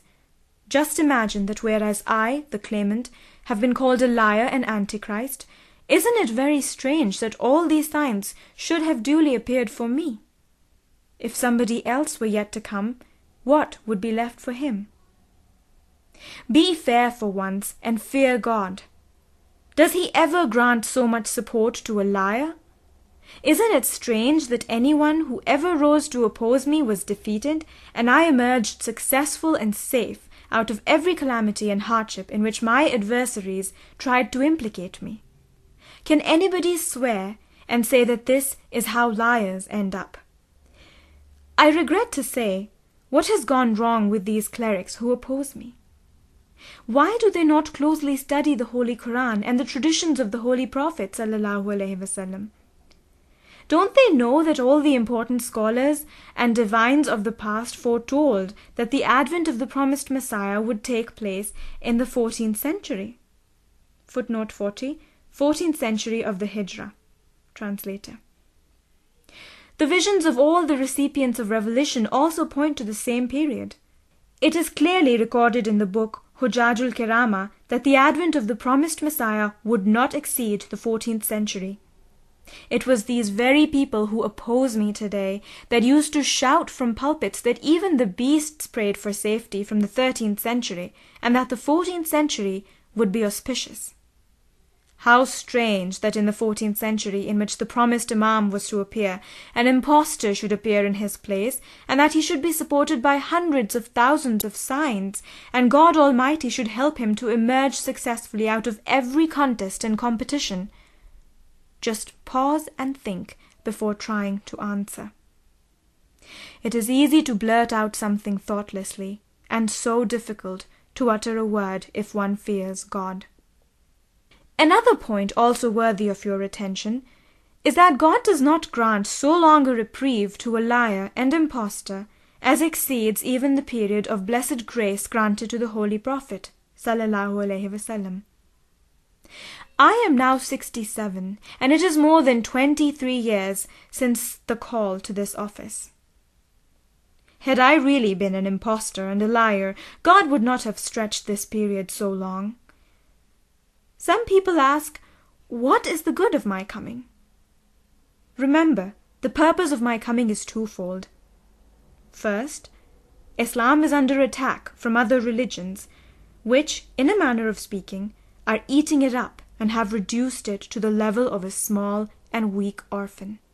God has sent me at this point in time to save Islam from the attacks of false religions and to furnish incontrovertible proofs of its rationale and verities.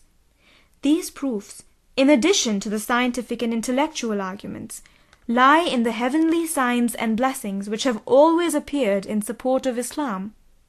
A look at the current reports by Christian missionaries would apprise you of the sort of strategies they intend to employ against Islam, and how vast is the circulation of each of their publications. In these circumstances, to establish the superiority of Islam was of the utmost importance. It is to achieve this end that God has sent me, and I am sure Islam is bound to triumph. Signs of this triumph have already started to appear. For this triumph no sword or gun is needed, nor has God sent me armed with weapons. He who at this time thinks of resorting to such things would be a naive friend of Islam, for the purpose of religion is to conquer the hearts, which the sword just cannot do. I have explained a number of times that the Holy Prophet wasallam was compelled to draw the sword only in exercise of the acknowledged right of self-defense, and that too at a time when the atrocities inflicted on the Muslims had crossed all limits, and the earth had literally become red with their blood. The purpose of my advent, in short, is to bring about the triumph of Islam over other religions. The second purpose of my advent is this. People claim that they say prayers and perform sundry other religious rites, but all this is mere lip service. What is needed is an inner transformation which is the essence of Islam in its very basis. For my part, no one can be a true Muslim unless he imbibes the color and complexion of Abu Bakr, Umar, Usman, and Ali, may Allah be pleased with them all. They did not love this world, but placed themselves entirely at the service of God. Today, whatever is done is for this world alone. Man is so engrossed in worldly pursuits that no room is left for God. Trade is for the world, construction is for the world, so much so that even prayers and fasts are for the world. Everything is done to please the worldly wise, no heed at all is paid to religion. Now everyone should reflect whether the purpose of acknowledging and accepting Islam was limited to what is so misunderstood, or was it something loftier? What I know is that a true believer is purified and assumes the complexion of angels. As he gets closer and closer to God, he hears His voice and is reassured by it. Let each one of you ask himself whether he has attained this station. I am afraid that you rest content with what is only husk and crust, which is of no value. What God wants is the kernel. In short, just as the purpose of my mission is to counter the external attacks against Islam, so it is to let the Muslims have a true understanding of Islam and to infuse them with its true spirit. Today it is the worldly icons instead of God that occupy a place of honor in the hearts of Muslims. Their hopes and desires are all geared to them, their quarrels and their agreements are all for this world. I want these idols to be demolished, and I want the glory and majesty of God to find place in their hearts, and the tree of faith to blossom and bear ever fresh fruit. Today it looks like a tree but it is not really a tree, for a genuine tree has been described thus. ألم تر كيف ضرب الله مثلا كلمة طيبة كشجرة طيبة أصلها ثابت وفرعها في السماء تؤتي أكلها كل حين بإذن ربها. This means, didn't you see how Allah described the example of the perfect religion? The pure word is like the holy tree, which is so firmly rooted, and whose branches reach out to the heavens, and which bears its fruit at all times by the commands of its Lord. The firmness of its root means that the principles on which this religion is based have been fully established and have attained the stage of certainty. This tree should be able to bear fruit at all times and never be like dead wood. Does this condition obtain today? Many people are wont to say, What is the need of a reformer? How foolish is the patient who questions the need of a physician! If he thinks he is free from needing one, he is inviting but death. The Muslims today fall under aslamna, we agree, but they do not belong to the category of amanna, we believe, for this happens only when one is accompanied by the light of divine guidance. Summing up, this is the mission which has been assigned to me. So do not be hasty in rejecting my claim. Fear God and repent, for repentance sharpens the mind. This rampant plague is indeed a dangerous sign, regarding which I have received the following revelation. Inna Allaha la yughayyiru ma biqawmin hatta yughayyiru ma bi anfusihim. Footnote 42. Surely Allah changes not the condition of a people until they change that which is in their hearts. Translator. This is the word of God. Cursed be the person who attributes to God what is not from him. He says that he changes his will only when a change takes place in the hearts. Therefore, fear God and dread his wrath. No one shoulders another's responsibility. Most people part company when one is implicated in the smallest crime.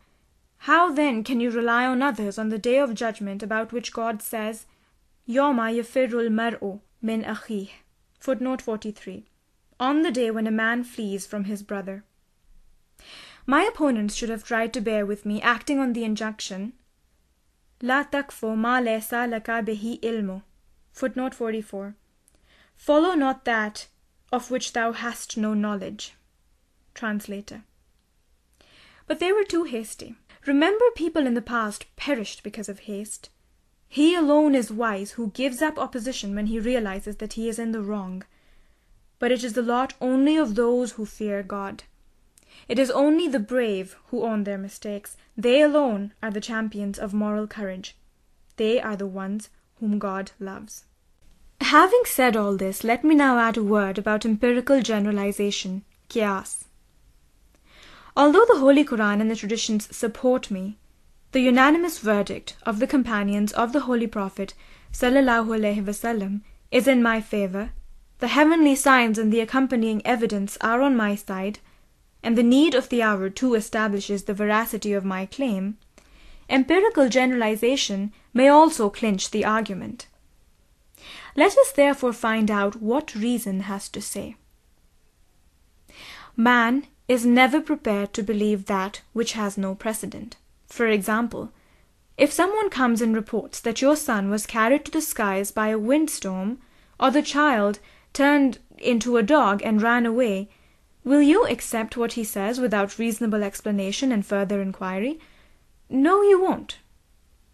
That is why the Holy Quran instructs us, فَاسْأَلُوا أَهْلَ الذِّكْرِ إِن كُنْتُمْ لَا تَعْلَمُونَ Footnote 45. So ask those who possess the reminder if you know not. Now just consider the question of the death of Jesus salam and his bodily ascent to heaven.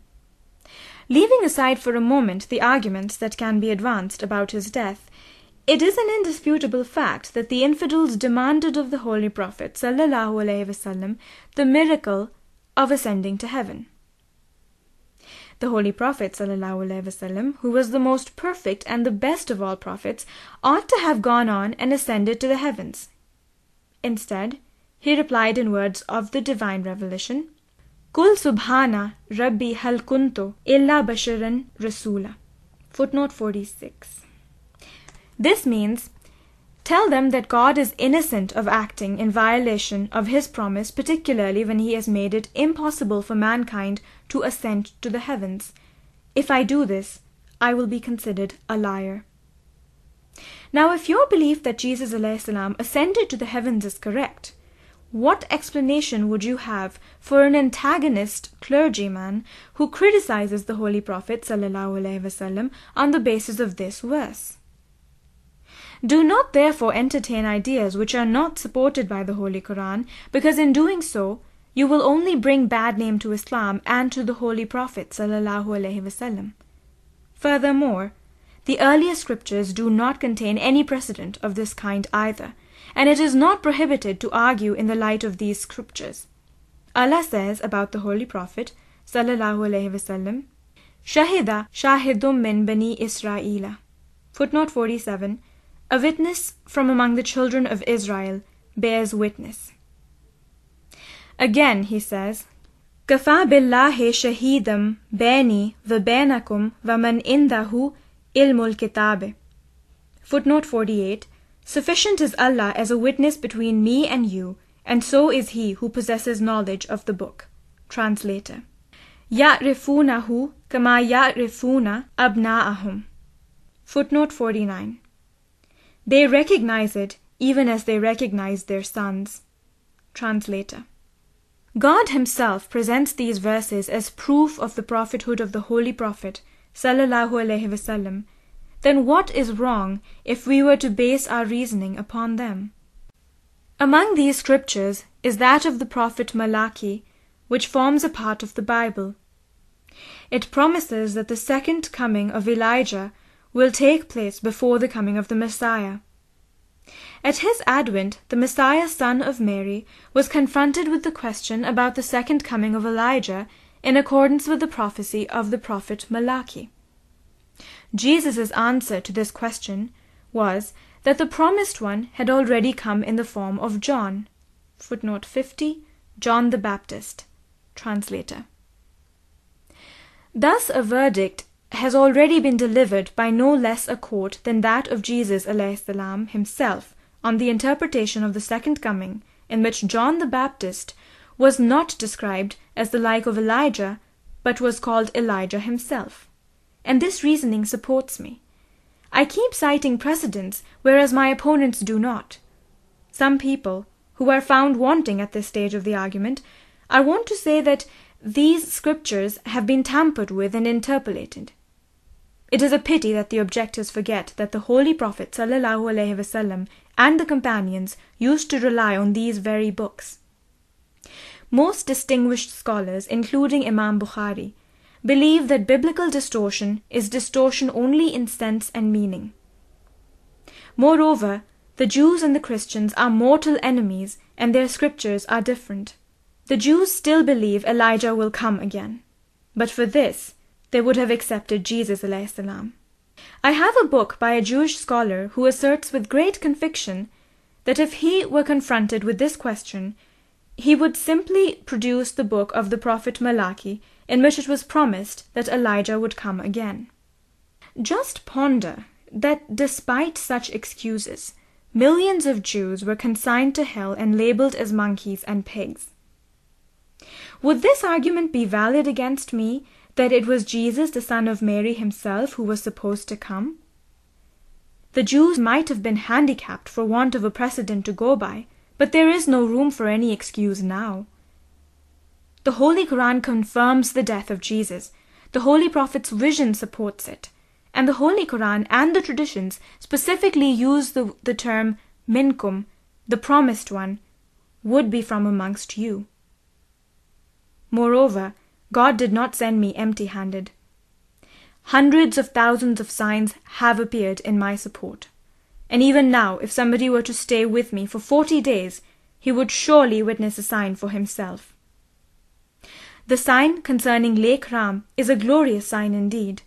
But even in this case, some fools allege that it was I who had him murdered. Were this allegation true, the reliability of all such signs would become suspect. God forbid, tomorrow somebody might stand up and charge the Holy Prophet ﷺ with the murder of Khusro Pervez. To raise such objections is not the way of the truthful and the seekers after truth. In the end, I would like to reiterate that signs which support me are not few and far between. More than a hundred thousand people are still alive to testify to these signs. Do not be hasty in rejecting me, for you will be held accountable in the hereafter. Remember, God is ever watchful. He establishes the truth of the truthful and the falsehood of the false.